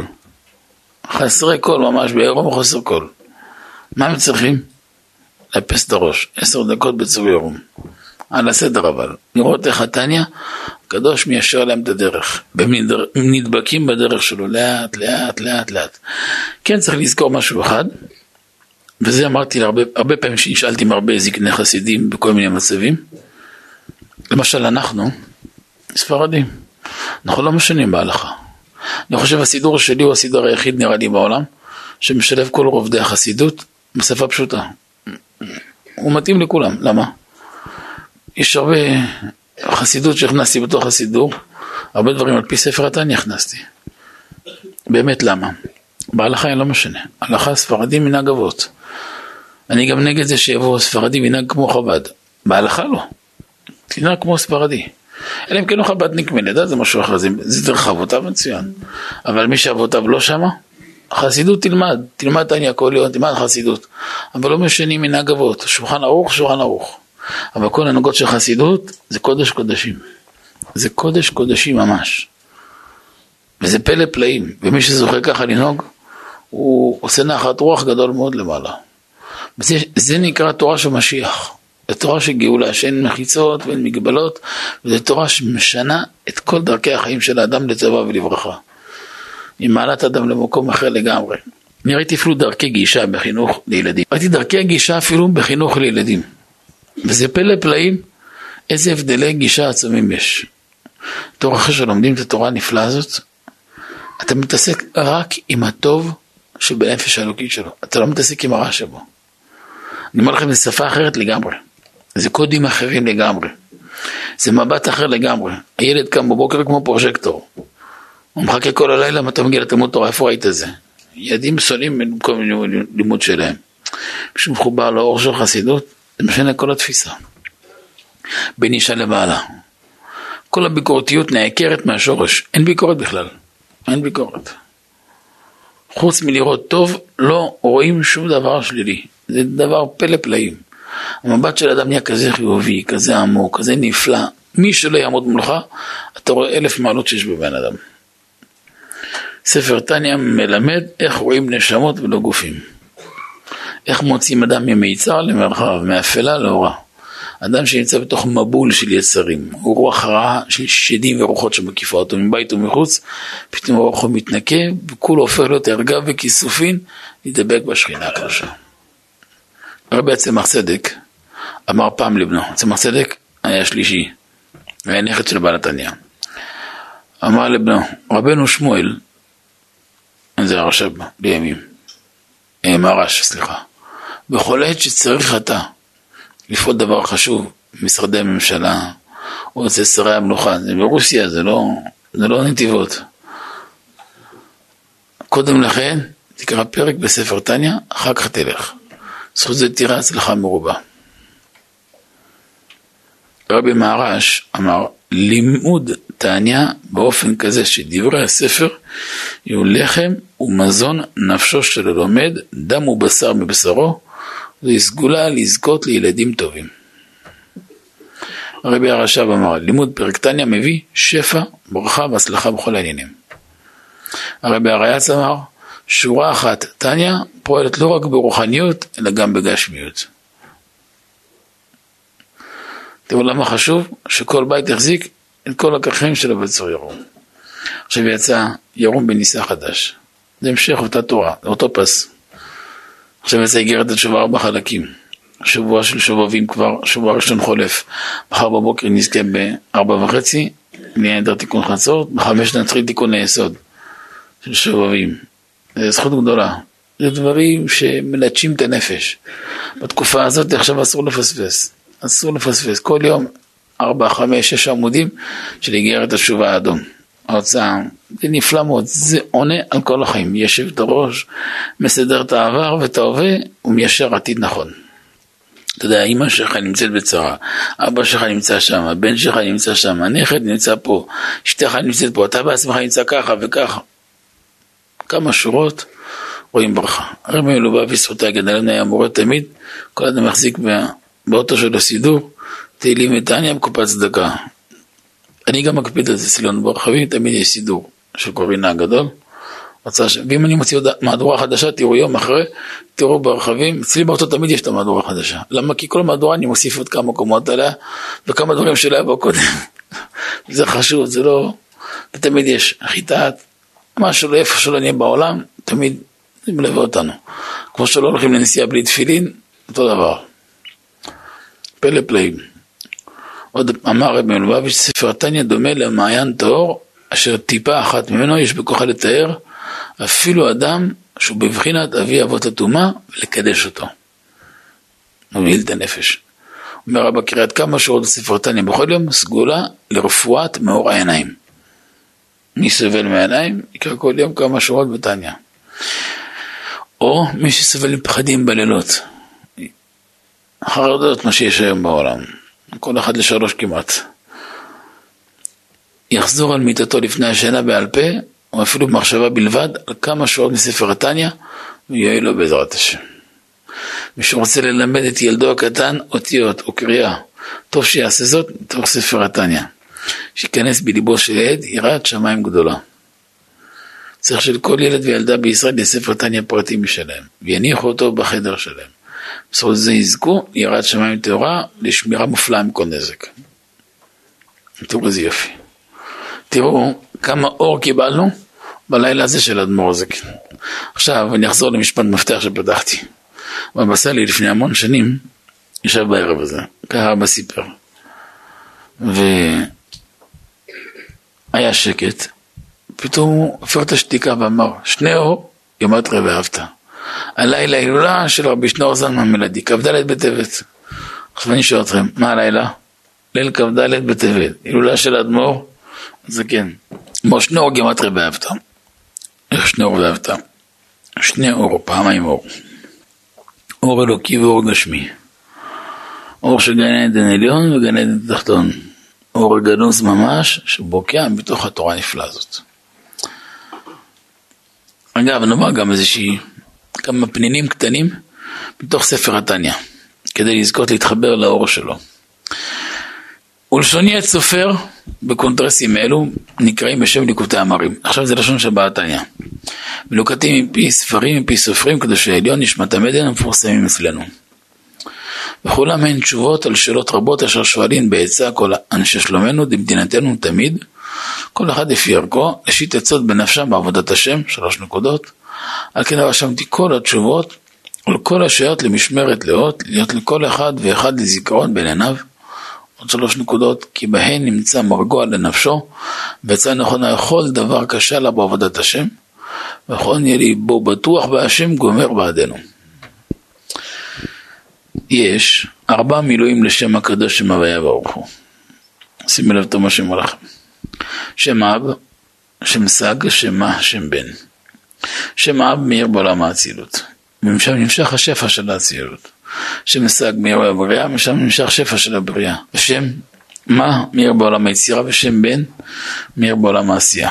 שאדם הזוכה, שאדם הזוכה להתחבר לאור הגדול של שם בן, כל ההשפעות שלו הם נקראים השפעות מלפנים. ההשפעות מלפנים הם שוללים כל צד של העצבות, של מראה שחורה. תמיד יש שפע גדול ומעל המשוער. זה בלי גבול. הסימן של השראת שכינה תמיד תורש שלווה גדולה באוויר. גם כשאתה שומע החכם, יש חכם, אתה שומע אותו, תניחת לסטרס, אתה רוצה להרביץ למישהו. להתגרף על איזה קיר. יש אחד, אתה שומע אותו כזה נחת, אתה אומר שלא יגמור לדבר. למה? ככל שיותר שורה השכינה, יש יותר שלווה ונחת. אתה אדם נרדם. זה לא קים שם, כי השראת שכינה, שלווה גדולה. השלווה הזאת, נציאות אחרת, שפע של פנים. גם ההשגה תהיה מאוד מיוחדת, מאוד נדירה. מאוד מעניינת. אדם מקבל את כל התשובות שלו וכל הצרכים שלו קודם שיצטרך להם. ויש שפע של אחור, כמו אחד שמנג'ס לך, אתה אומר יאללה, רק שתוק, קח רק שתוק, רק, רק תביא שקט. אתה מבין, מה שלא יהיה זה לא אותו דבר. השמיים והארץ לא יבדילו ביניהם. זה, זה אתה מחכה לתת לו, רק לך מכאן. ברמנן. אתה רואה בהנהגה בעולם הזה בדיוק ככה. יש כאלו זוכים, שכל השפע שהם צריכים מגיע אליהם קודם שיצטרכו. זה לא משנה אם זה דולר או מאה מיליון דולר או מיליארד או טריליארד, כי זה אותו צינור שיעביר את הדולר, יעביר גם מאה מיליון דולר ומיליארד גם. הוא מעביר קודם שיצטרך. בכל בשפע ובברכה ובשלוות נפש. המאפיין שלהם זה השלווה התמידית והדבקות תמיד בהשם יתברך. זה אחד בעוד אחד. בוא נגיד ככה, אפשר לומר שהדבקות בהשם יוצרת מציאות של שלווה תמידית. מי שהכיר את אבא הוא מאוד הרגיש את זה אצלו. השלווה התמידית, לא משנה מה היה לו, צינור פתוח. זה מציאות של השראת שכינה. להבדיל, זה לעומת זה עשה אלוהים, בעולם הזה יש גם לצד הקדושה, צד השני זה לעומת זה, זה ההפך, זה הקליפה. המאפיין של הקליפה זה כלב. הצד של הצד של הקליפה זה כלב, זה מתבטא בכלב. אז המחמם מכונה כלב. כלב כמה גמטריה? חמישים ושתיים בן.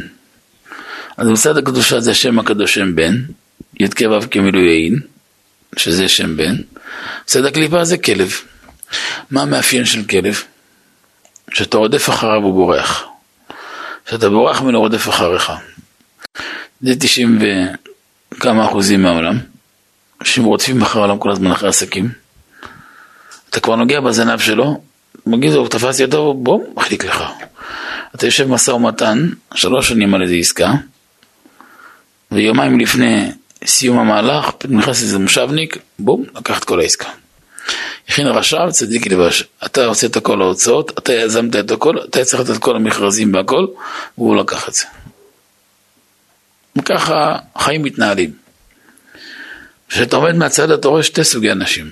יש אנשים שמה שהם צריכים מגיע עד אליהם. תרם יקרוב עניין. זה לא משנה באיזה מספר. אמרת גם זה יהיה טריליון. זה בכלל לא משנה.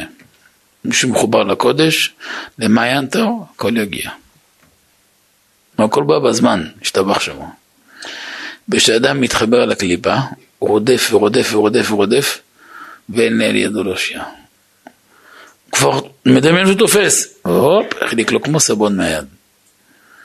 תראה ככה, תראו אנשים רודפים אחר העולם, רודפים, רודפים, רודפים. וזה פלא פלאים. ואדם גם רודף ומרוויח, והוא ממשיך, אבל פתאום אוכל איזה מכה, כך שלושים שנה להרים את הראש. ככה העולם מתנהל. לכן השיעור שלהם לומדים, שאדם בוחר בדרך. יזכרו מה שאמרתי לכם, אדם בוחר איפה להיות. אם להיות מאלו שרודפים אחרי הכלב, הוא מחליק להם מהיד, או מאלו שיודעים גם לברוח ממנו, הוא מגיע עד אליהם. אבל זה בקליפה, בקדושה לא צריכים את זה. הכל בא. כמו שהיה המן, מגיע אליהם במדבר. אחד מהתפילות הנפלאות של הפרנסה, הבאנו אותם גם בתהילים, גם בראש השנה, שהזמין לנו כל השפע וכו' וכו', עצר לנו קודם שנצטרך. אחרי שאדם צריך, נחד למצוקה לחוסר, לפני, תמיד ברווח. זה נקרא רגע לפני. זו תוצאה של השראת שכינה. וזה נקרא להיות לזיכרון בין עינינו, שאדם מחובר לקודש, מבט על העולם השונה. מי שמבין את הדברים, אף פעם הוא לא יצא לעבודה, גם לא ידע מה יהיה בעולם, אם הוא לא יתפלל, אם הוא לא תבל במקווה, לא יש לי מסדרים שלו. יכול להיות שאיזה אונס, כל דבר הגיע למקומו בשלום. הוא נכנס למהלך, והיא גופה מה ששומר עליו. כשאדם יודע משיג בשכלו, פסק זה כהלכה ארוחה במשנה, או גמרא, ופוסקים, הרי זה משיג ותופס ומקיף בשכלו רצונו וחוכמתו של הקדוש ברוך הוא. וגם שכלו מלובש בהם, והוא ייחוד נפלא, שאין ייחוד כמוהו, בין קודשי ברוך הוא לנשמתו של יהודי והיהודי עצמו. ולא כערכו נמצא כלל בגשמיות, להיות לאחדים ומיוחדים ממש מכל צד ופינה. איך אדם הופך להיות? חפצה אחת, אחוז באהבותות אהבה בקודש קודשים. שישראל קוראים אדם, נשמתם היא כמשל לאור הנר שמתנענע תמיד למעלה בטבעו, מפני שאור האש חפץ בטבע להיפרד מהפתילה ולהידבק בשורשו למעלה ביסוד האש הכללי. כך נשמעת האדם, וכן בחינת רוח ונפש, חפצה וחשקה בטבעה, להיפרד ולצאת מן הגוף ולהידבק בשורשו המקורה בהשם חיי החיים ברוך. כל זה שורות בספר תניה. איך הוא מסדר לאדם את הראש, לדבוק בהשם, שזה ייקח הסיבה שלנו בעולם. תזכרו, אנחנו לא נולדנו בעולם בשביל לאכול, לא באנו לכאן בשביל להתפרנס, לא באנו לכאן בשביל להתעשר, כל זה תפל. תזכרו שאדם יורד לבור, מה שהוא אכל, אתם מבינים לבד, והכסף לא יורד איתו, נכסים לא יורדים איתו, מה כן יורד איתו? מעשים טובים שעשה. כל גרם שאדם זכה להשיג בעבודת השם זה חסד.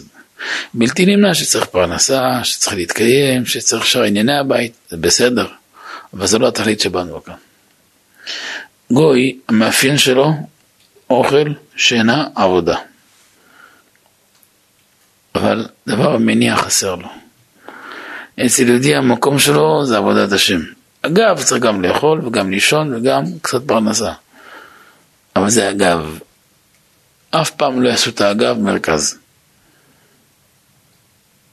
וזה אחד מהיסודות שספר התניה מחדד בנפש. עכשיו תראו עוד קטע יפה. כמו שניצחון לדבר גשמי, כמו שניצחון לנצח דבר גשמי, כגון, שני אנשים מתאבקים זה עם זה, להפיל זה את זה. הנה אם האחד הוא בעצבות וכבדות, זה ינוצח בקל ויפול. גם אם הוא גבוה יותר, גם אם הוא יותר גבוה מחבו, ככה ממש בניצחון יסר. אי אפשר לנצח את היצר בעצלות וכבדות הנמשכות. מאיפה העצלות והעצבות והכבדות נמשכות? מהעצבות וטמטום הלב כאבן. עכשיו, למה טמטום הלב? בגלל חטאים. כי אם בזריזות הנמשכת משמחה ופתיחת הלב וטהרתו מכל נדנוד דאגה ועצב בעולם. איזה חזק זה. זאת היא מידת הבינונים ועבודתם. אומר אדמו"ר הזקן בעל התניא, בתניא פרק כ"ז, זך. לכבוש היצר והרהור העולה מהלב למוח ולהסיח דעתו לגמרי ממנו ולדחותו בשתי ידיים כנ"ל. בכל דחייה ודחייה שמדחהו ממחשבתו התקפיה סתרעך לטעתה ובתערותא דלתתא התערותא דלעילא. בתקפיה סתרעך דלעילא. כשאדם מתעורר מלמטה ומתחזק, פועלים עליו ישועה מיד מלמעלה. זה המשמעות. לכן על ליפול לב האדם עליו ועל יראה לבבו מאוד, גם אם יהיה כן כל ימיו במלחמה זו, כי אולי לכך נברא, וזאת עבודתו להקפיה לסדרך תמיד. איזה חזק זה, איזה חזק. והנה עוד שורה מפרק למד ב', ואז נוכל להגיד גם רבי יושיעני. והנה ידקים הדבר ימנע להיות גוף ונבזה ונמאס בעיניו, רק שמחתו תהיה שמחת הנפש לבדה. הרי זאת דרך ישרה וקלה לבוא לידי קיום מצוות, ואהבת לרעך כמוך לכל נפש מישראל, למגדול ועד קטן. עכשיו, רבי יושיעני, רבי יושיעני, רבי יושיעני. כמו שאדם שש ושמח בירושה שנפלה לו הון העתק שלא עמל בו, כן, ויותר מכן אין קץ. יש לנו לשמוח על ירושתנו שהנחילנו אבותינו וייחוד השם האמיתי. זה מזכיר המעשה של הזוהר הקדוש. רבי יוסי בן פזי, רבי יוסי בן פזי, קראו לו יוסי בהתחלה, היה מת על כסף. מכירים אנשים כאלו? לא כדאי לכם, אל תהיו שם. היה משוגע על כסף, אבל מת על כסף. הלך אצל הרב, אומר לו הרב, אני רוצה ללמוד, מוכן ללמוד, תבטיח לי שאני אעשיר. לא, אני צריך כסף. כיש, כיש, כמו כישוף ככה, זה אותו, אותו צליל. בר מינן, אמר לו טוב, הוא ישב בשקידה מבלבלת. אמר שנה ועוד ועוד, יום אחד בא לרב, רבנו, אמרת לי לימוד, את מדיין איפה? כסף מנהלן. לרגע הרב רצה להסתכל עליו, לייבש אותו, מה אתה לא מתבייש, אתה זכית, לאור באור החיים, תורת אלוהים חיים ואתה, הוא אומר לי כסף. פתאום יראו לרב, תיזהר, עזוב, אל תקפיד עליו, מאוד צעיר. אבא היה רגיל לומר משפט, כדאי לכם לכתוב אותו, לזכור אותו. צעירים, זה מום. והוא מום קשה, הוא קשה מאוד, המזל שהוא מום עובר. זה מדי מדויק. אז, מו טוב, תחזור, יהיה בסדר. חזר לספסל, לא עשר דקות, נקישת בדלת, בא זקן אחד, יושב עם הרב. אמרו לו, תחיל לבכות, אמרו לו, אבא, למה יש לך? אתה רואה סבא, זקן, מבוגר. אמרו, תשמע רבי, יש שבע סוגים של זהב בעולם.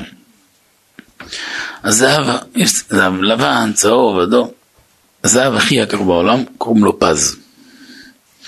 יש בכל כדור הארץ שש כוסות של פז. נגיד כוס זה מידה מסוימת, יש סך הכל שש כוסות בכל כדור הארץ. כל השש יש לי, הם אצלי. כלומר, הוא מחזיק דבר יחיד בכל כדור הארץ. תגיד מיליונים, תגיד מיליארדים, לא יש ולא ידמה. נו, יש לו כל כך הרבה, צריך מאושר לו. אמרו לו, והנפש שלי כמו פחם, אפר. נפשי אנה אני בא. מחר מגיע על גיל מאה ועשרים, הקדוש ברוך הוא קורא לו, מה יבוא למעלה? כוסות שפז, מה ייתן לו זהו הזה? איפה תורה? איפה מצוות, איפה תפילות, איפה חלקי התורה, מקרא ומשנה וגמרא והלכה וקבלה וחסידות, איפה הגיע כל חמישה חלקים? מול הרב כך כל השש. תן לי חלק בתורה, שמישהו ילמד בשבילי. אמרו לו, בוא הנה, אתה שליח מהקדוש ברוך הוא, בוא בוא, חכה רגע, איפה הכספומט הזה? קרא לתלמיד הזה, בוא בוא בוא, רבי כספומט, בוא, שב.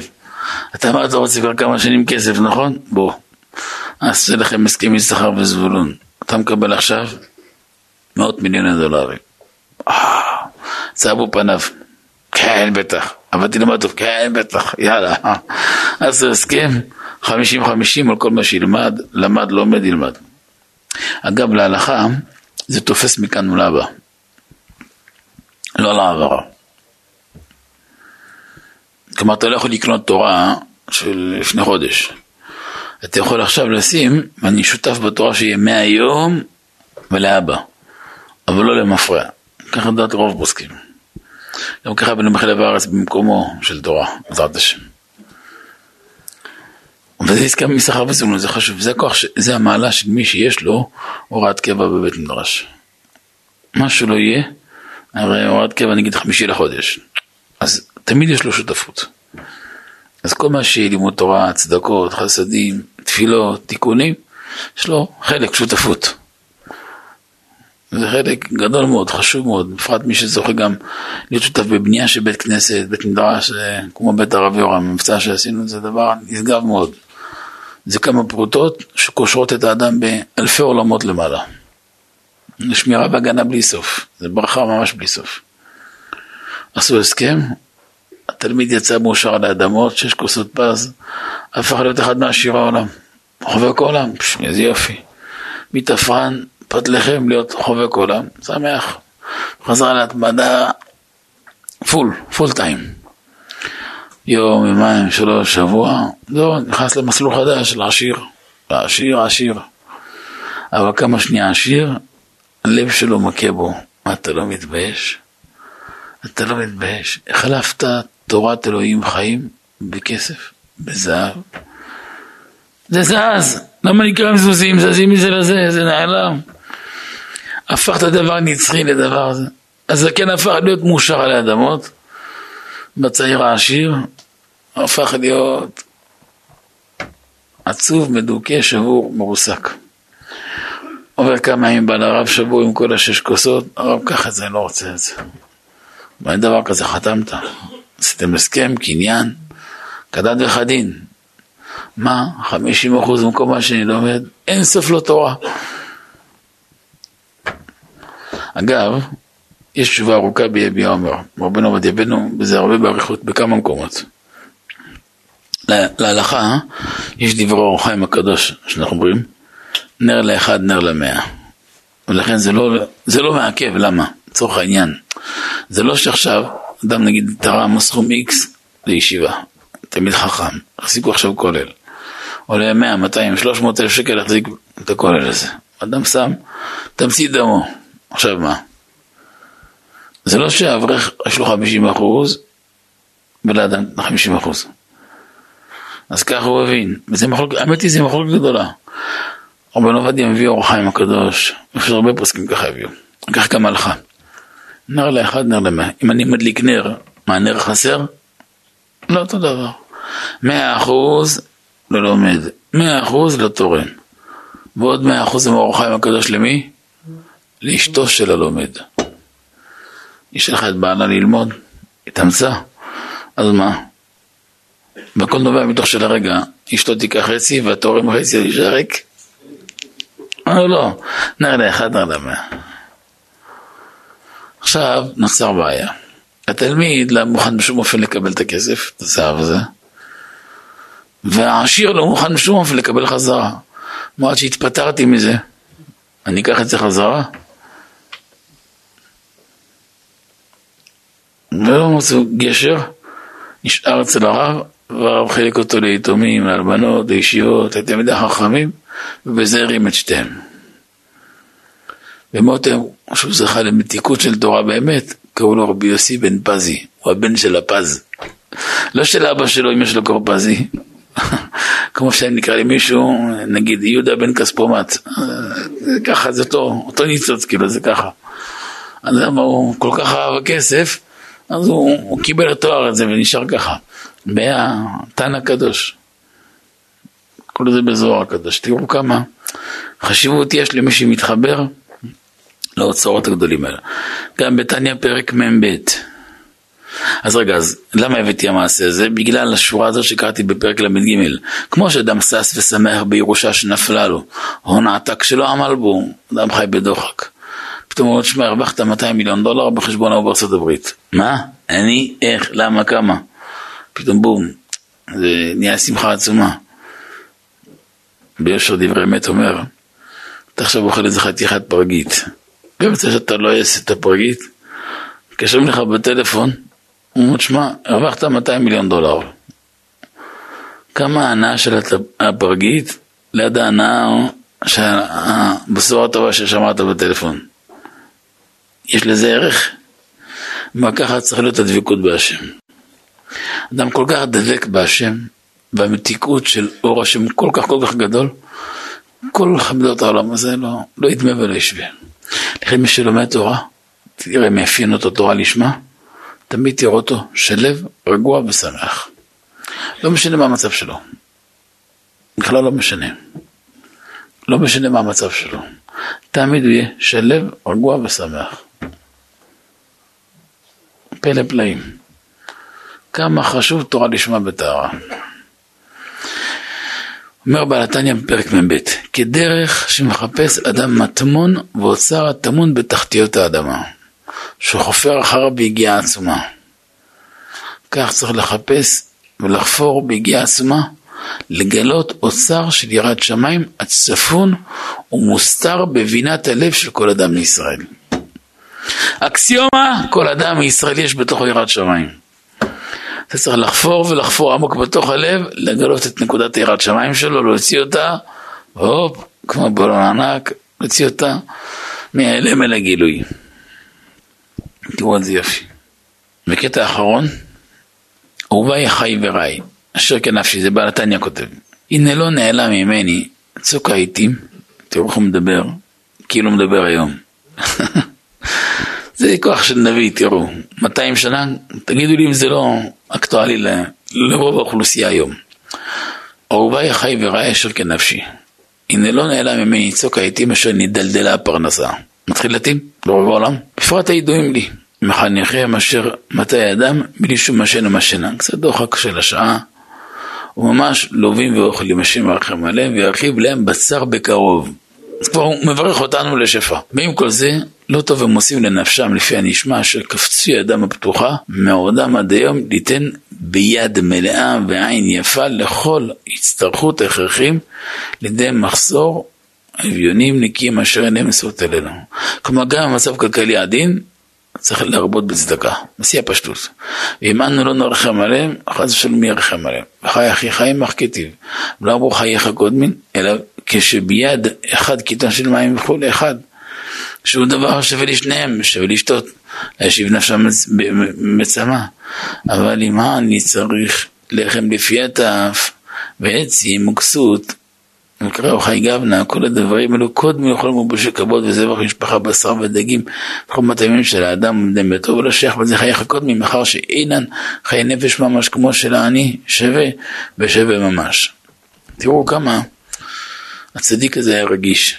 אז בואו נסכם מה זכינו היום. היום זכינו ללמוד קצת כמה שורות לכבוד גדולה של בעל התניא, על גדולתו וקדושתו של ספר התניא. ופתחנו בזה שהאבא הביא בתחילת פרק מ"ט, שאדם רק נוגע בספר הקדוש הזה של התניא, שבצור ירום, כבר נכנסים בליבו הרהורי תשובה, עד שאדם שלומד ספר תניא טוב בעומק, נשלל ממנו כוח הבחירה. גם הוא עוזר לתקן את הנפש. הבאנו בתחילת השיעור, שהאבא הביא בפרק מ"ט, שאילו היינו יודעים כמה צרות נחסכות מאיתנו בעקבות הלימוד בספר תניא כל יום, לא יעבור לנו יום אחד ללימוד בספר הקדוש הזה. כי אפילו באמירת אותיות התניא הקדישה ישנם סגולה נפלאה להצלה. והבאנו כמה וכמה מעשים נוראים מזקני החסידים והצדיקים והקדושים, עד היכן הדברים מגיעים. והבאנו שתחילת השיעור גם יושר דברי אמת, שכל יהודי נולד על הר גבוה, ולכן הוא לא מרגיש בנקודה של גאווה. אבל ברגע שהוא מרגיש ומנמיך את עצמו, מבין באיזה הר גבוה הוא נולד, כל המבט שלו לחיים משתנה. כשאדם מתחבר לאור התורה של הפנימיות, הוא זוכה לאור גדול. הבאנו משם הרבי הרש"ב, הרבי מהר"ש, ואדמו"רי חב"ד, והרבי ריאץ, והרבי מלובביץ', על כמה וכמה ממרות של הסגולות הנפלאות והישועות שהיו רואים על ידי ספר תניא. ושהרבי הרש"ב ציווה שכל חייל בצבא יהיה לו תניא איתו. ואני אומר היום שכל יהודי, לא רק כל חייל, צריך שיהיה לו בצור ירום האדום, שיש בו שמירה והגנה כפשוטו. אני סיפרתי כמה פעמים באירועים גדולים שלנו, שפעמיים היה לי מעשה כזה בחוץ לארץ, ועוד כמה וכמה פעמים סיטואציות שונות בארץ, אבל היה לי פעמיים שתלמידים מאוד קרובים ממש כבנים, ממאיים התקשרו אליי. זה היה לי פעמיים הדבר הזה, איתי בעצמי זה היה. התקשר אליי יהודי שמאוד מאוד קרוב אליי, מאוד, ממש כמו בן. אמר לי, הרב, צריך להיות אה, הוריקן, מכירים בסופה הוריקן שלא נדע, במאיימי. ואז הוא התקשר אליי, הרב, כבר שבע מיליון אנשים ברחו ממאיימי. הוא רוצה לברוח גם. אמר לי, לא, הוא לא יכול בגלל ככה וככה. נימק, זו סיטואציה מאוד, מאוד מתיישבת. אמרתי לו, ואם לא בטיסה אולי באוטו, הוא יהיה איזה עשרים וארבע שעות. וגם לא מסתדר בגלל זה וזה. אמרו לי, מה עושים? מי שמכיר את הבנייה במיימי, זה לא בנייה כאן בארץ. זה גבס, גבס זה קרטון, זה שתי ביתות בקיר, אתה מזיז אותו, זה לא... לא כמו אצלנו בטון, מזוין, וכבד, זה בנייה אחרת, זה שיטה אחרת. בנייה קלה, יפה, מפוארת, הרבה רוח, אבל זה בנייה קלה אחר כך, זה לא... לא כמו שלנו, בטונים ו... אז יש לו תשתית שקצת ברזל, דאבלתי כאלו פלדות, אבל זו שיטה אחרת שבנייה ברובה. אמרו לי, מה עושים? עכשיו, הוריקן זה הוריקן, זה לא ברמינן, זה רוח, בסופה שעולה, שיש מורח זרית. אמרתי לו, יש לך ביצור ירום של אבא? אמרו לי, בטח. יש לך כל הספרים של אמיר לארץ? אמרתי לו, כן. הוא אמר לי, כן. אמרתי לו, טוב. סגור כל החלון של הבית, סגור הדלתות, אתה, אישה, ילדים, משפחה שם, אתה יכול להדיק את האורות, הכל רגיל, אבל לא פותחים שום חלון. כל הספרים של תניא, של אבא, שבצור ירום, הוספתי לו גם אז, חלב הארץ וכמה דברים שלנו, זה שים על השולחן. מה עושים? רגע, פנו תקרא. הרב, אם כאילו יכול להיות שאין חשמל, אין חשמל, סדר עם נרות. מוטי תראה, הכל יהיה בסדר. הגיע הוריקן. חודש אחרי הייתי שם, עם חלק מהמסעות שלי בעולם. ומולי הרב, בוא תראה את הנס. הוא פתח לי במפה, ואחר כך גם נוסעים בפועל באוטו. מולי הרב, תראה, הנה הים בא, הגל בא מכאן, תסתכל לו חולה, לכאורה, צריך להמשיך, וברצף, זה גם הבית שלו. אתה רואה את הגל מגיע, הוא עולה, ויש שם חניון, היה שם מעל תשע מאות רכבי שרד, רכבים מאוד מפרים, אני ראיתי את זה, כלומר זה לא סיפור, אני ראיתי את זה, ראיתי גם הסרטה של זה וראיתי את זה בפועל. אתה רואה את הגל עולה, לדעת דקה, שתיים, לא, לא, לא מגיע לשלוש דקות, כל הרכבים מתהפכים כמו קרטון ביצים, ככה טק טק טק טק, מעפים חזרה לים, אחד לא נשאר, משהו הזוי. עכשיו, הוא ממשיך ככה, אם הוא ממשיך עוד מאתיים מטר, הבית הוא בגדר היסטוריה, והגל שובר, כל הגל שובר, ימינה, שמאלה, וממשיך. אי אפשר להבין את זה. כאילו כל השכונה ניצלה. מוטה, תראה כמה שמירה והגנה יש בעצם המציאות של הספרים הקדושים האלה בבית. אחרי שנתיים, אותו מעשה חוזר עוד פעם. אמר לי, רב, יש הוריקן. אמרתי לו, לא, אתה יודע מה עושים. אבל רגע תברח, לא הרב, אבל ככה וככה, והאישה ככה. אמרתי לו, טוב, שאתה יודע מה עושים. מה, אותו דבר? כן, אותו דבר. אני יכול לפרסם לחברים? לא, כן, כל מה שקשור, שיהיה ספרים שבצור ירום של אבא על השולחן, שיהיה ככה וככה, שיהיה ספרי אמיר לארץ, וזה הכל בסדר. אותו מעשה בדיוק קרה. זה פלא פלאים לראות את זה. אנחנו לא מבינים כמה הצדיקים באור שלהם מגנים עלינו. וזה נקרא בגמרא הקדושה, ראה הקדוש ברוך הוא בצדיקין שאין מועטין, עמד ושתלן בכל דור ודור. עמד ושתלן בכל דור ודור, כמו מאור שבא מחזיר למוטב. תראו מפה כמה כוח גדול של ברכת הפצת המעיינות, ברכת התניה והפצת המעיינות. שכל יום לומדים חסידות, כל יום לימוד של התניה, פעם זה באשמורת, בבוקר, לפני התפילה, אחרי התפילה, מברכים אותם, מתפללים עליהם, כל פתיחת היכל, כל הזדמנות. שבת לשיעורים קצת יותר עמוקים מהרגיל. לפעמים בשעות בבוקר, אחרי שנגמר את השיעור של הבוקר, לפעמים נוקשים על הסטנדר או על עצמם או על הראש או על הרגליים. לבדוק איפה נמצאים. ואז מבינים יותר את המשמעות של הברכה הזאת. וזה דבר פלא, עד כאן הדברים מגיעים. זכותם יגן עלינו.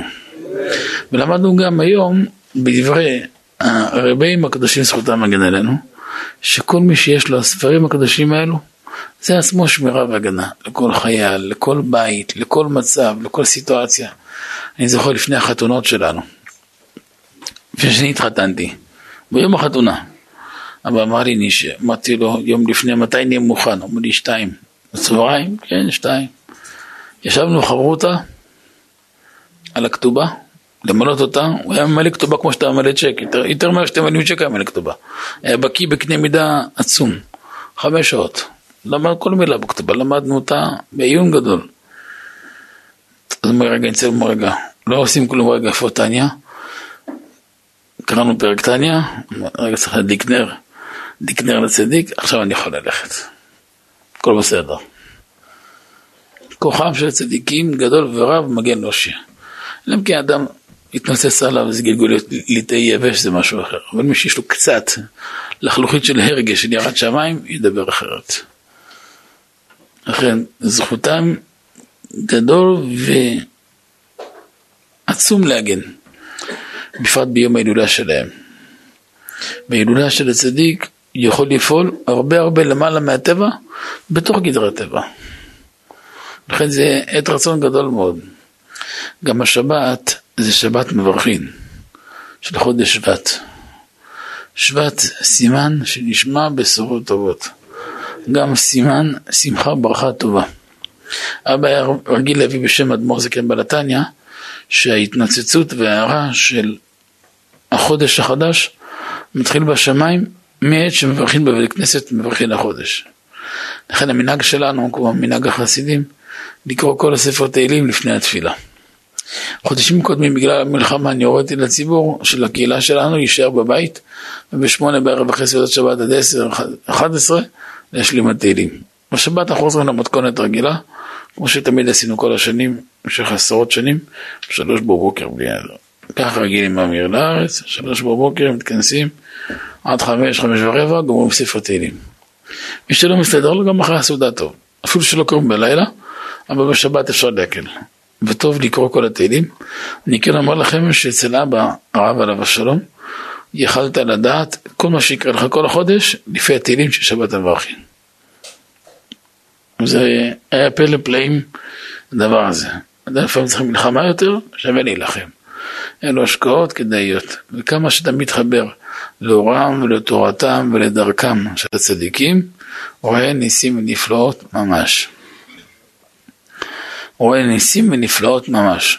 גם במניעת העזק, גם בשמירה והגנה, גם להשפיע כל השפע, צריך קודם שנצטרך במילוי וברווח, ובעין טובה, בלב שמח ובשמחה רבה. יזכן נשים לאור באורח חיים, לשמח את הצדיקים, זכותם יאיר ויגן עלינו אמן כן יהי רצון. אם ירצה השם, שבוע הבא,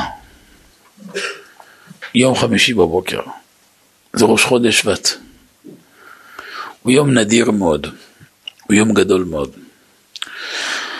למה?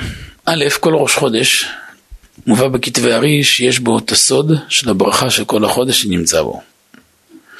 אבל חודש שבט הוא יצטיין לדורות כיום מאוד מאוד נדיר ומסוגל לישועה, כי ביום הזה משה רבנו הסתגר, נכנס והסתגר, והתחיל לכתוב ספר משנה תורה, שהוא סיכום של כל מסכת של עם ישראל במדבר.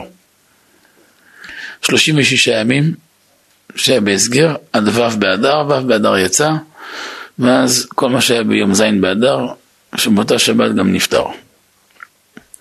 ביום הראשון שמשה רבנו הסתגר, והתחיל לצמצם מערכה של מאה ועשרים שנה, ב-ארבעים שנה, ארבעים שנה על הכתב. זמן שאפשר לפעול הרבה ישועות. חשבתי שאפשר בעזרת השם לעשות תפילה מיוחדת, קודם כל על כלל ישראל לשמירה והגנה, שלא לעשות כמה שמירה והגנה צריך, בכל מקום בעולם, בפרט היום ובארץ, בפרט אחרי שלושה חודשים כל כך עדינים. יושבי הדור המתר מרגישים את זה, אולי הצפון הרחוק גם קצת מרגישים את זה, אנשי המרכז אולי פחות חווים את זה, אולי חוץ מתקשורת שקצת משדרים, ושכאן קצת חי יותר עם הרעמים והבומים, כל מיני רעשי זז אנחנו מרגישים, כל, כל פגז יודעים אותו, בלתי נמנע חלק מהמערכה. אז כל אחד מהעם צריך לשמירה והגנה, ונראה לי גם החיילים העיקרים צריכים לסייעתא דשמיא כפולה מכופלת. אז אנחנו נעשה כאן תיקון משולב, תפילה של ראש חודש מצד אחד חגיגית, עם שמחה וניגונים, ומצד שני גם תיקון של מלחמה, של שעה, שהשעה צריכה לכך, שבעזרת השם יפעל ישועות.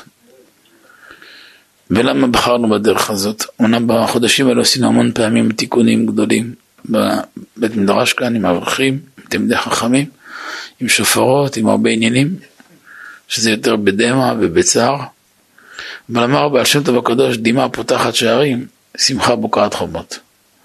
אני חושב שראש חודש הוא יום טוב, ובכוח השמחה של ראש חודש נוכל לפעול ישועות למעלה מדרך הטבע בדרך הטבע. בכוח הצדיקים והחסידים ובלתניה הקדוש ושאר הצדיקים. אחד מי שמסתדר לו, יבוא לכאן יום חמישי בבוקר בנץ, אנחנו נתחיל תפילה ברבע לשש, כמו הנץ בנחת, יהיה כאן ניגונים גדולים ושמחה וגם שמחה של ראש חודש, ובכוח השמחה ניצר מהמצר למרחב בעזרת השם. בכוח ההלל וההודעה להשם נראה שמחה וישועות בכל בעזרת השם כל החודש, גאולה שלמה שתהיה הפעם הגאולה ברחמים, וברחמים גדולים בקרוב ממש המקרה הזה.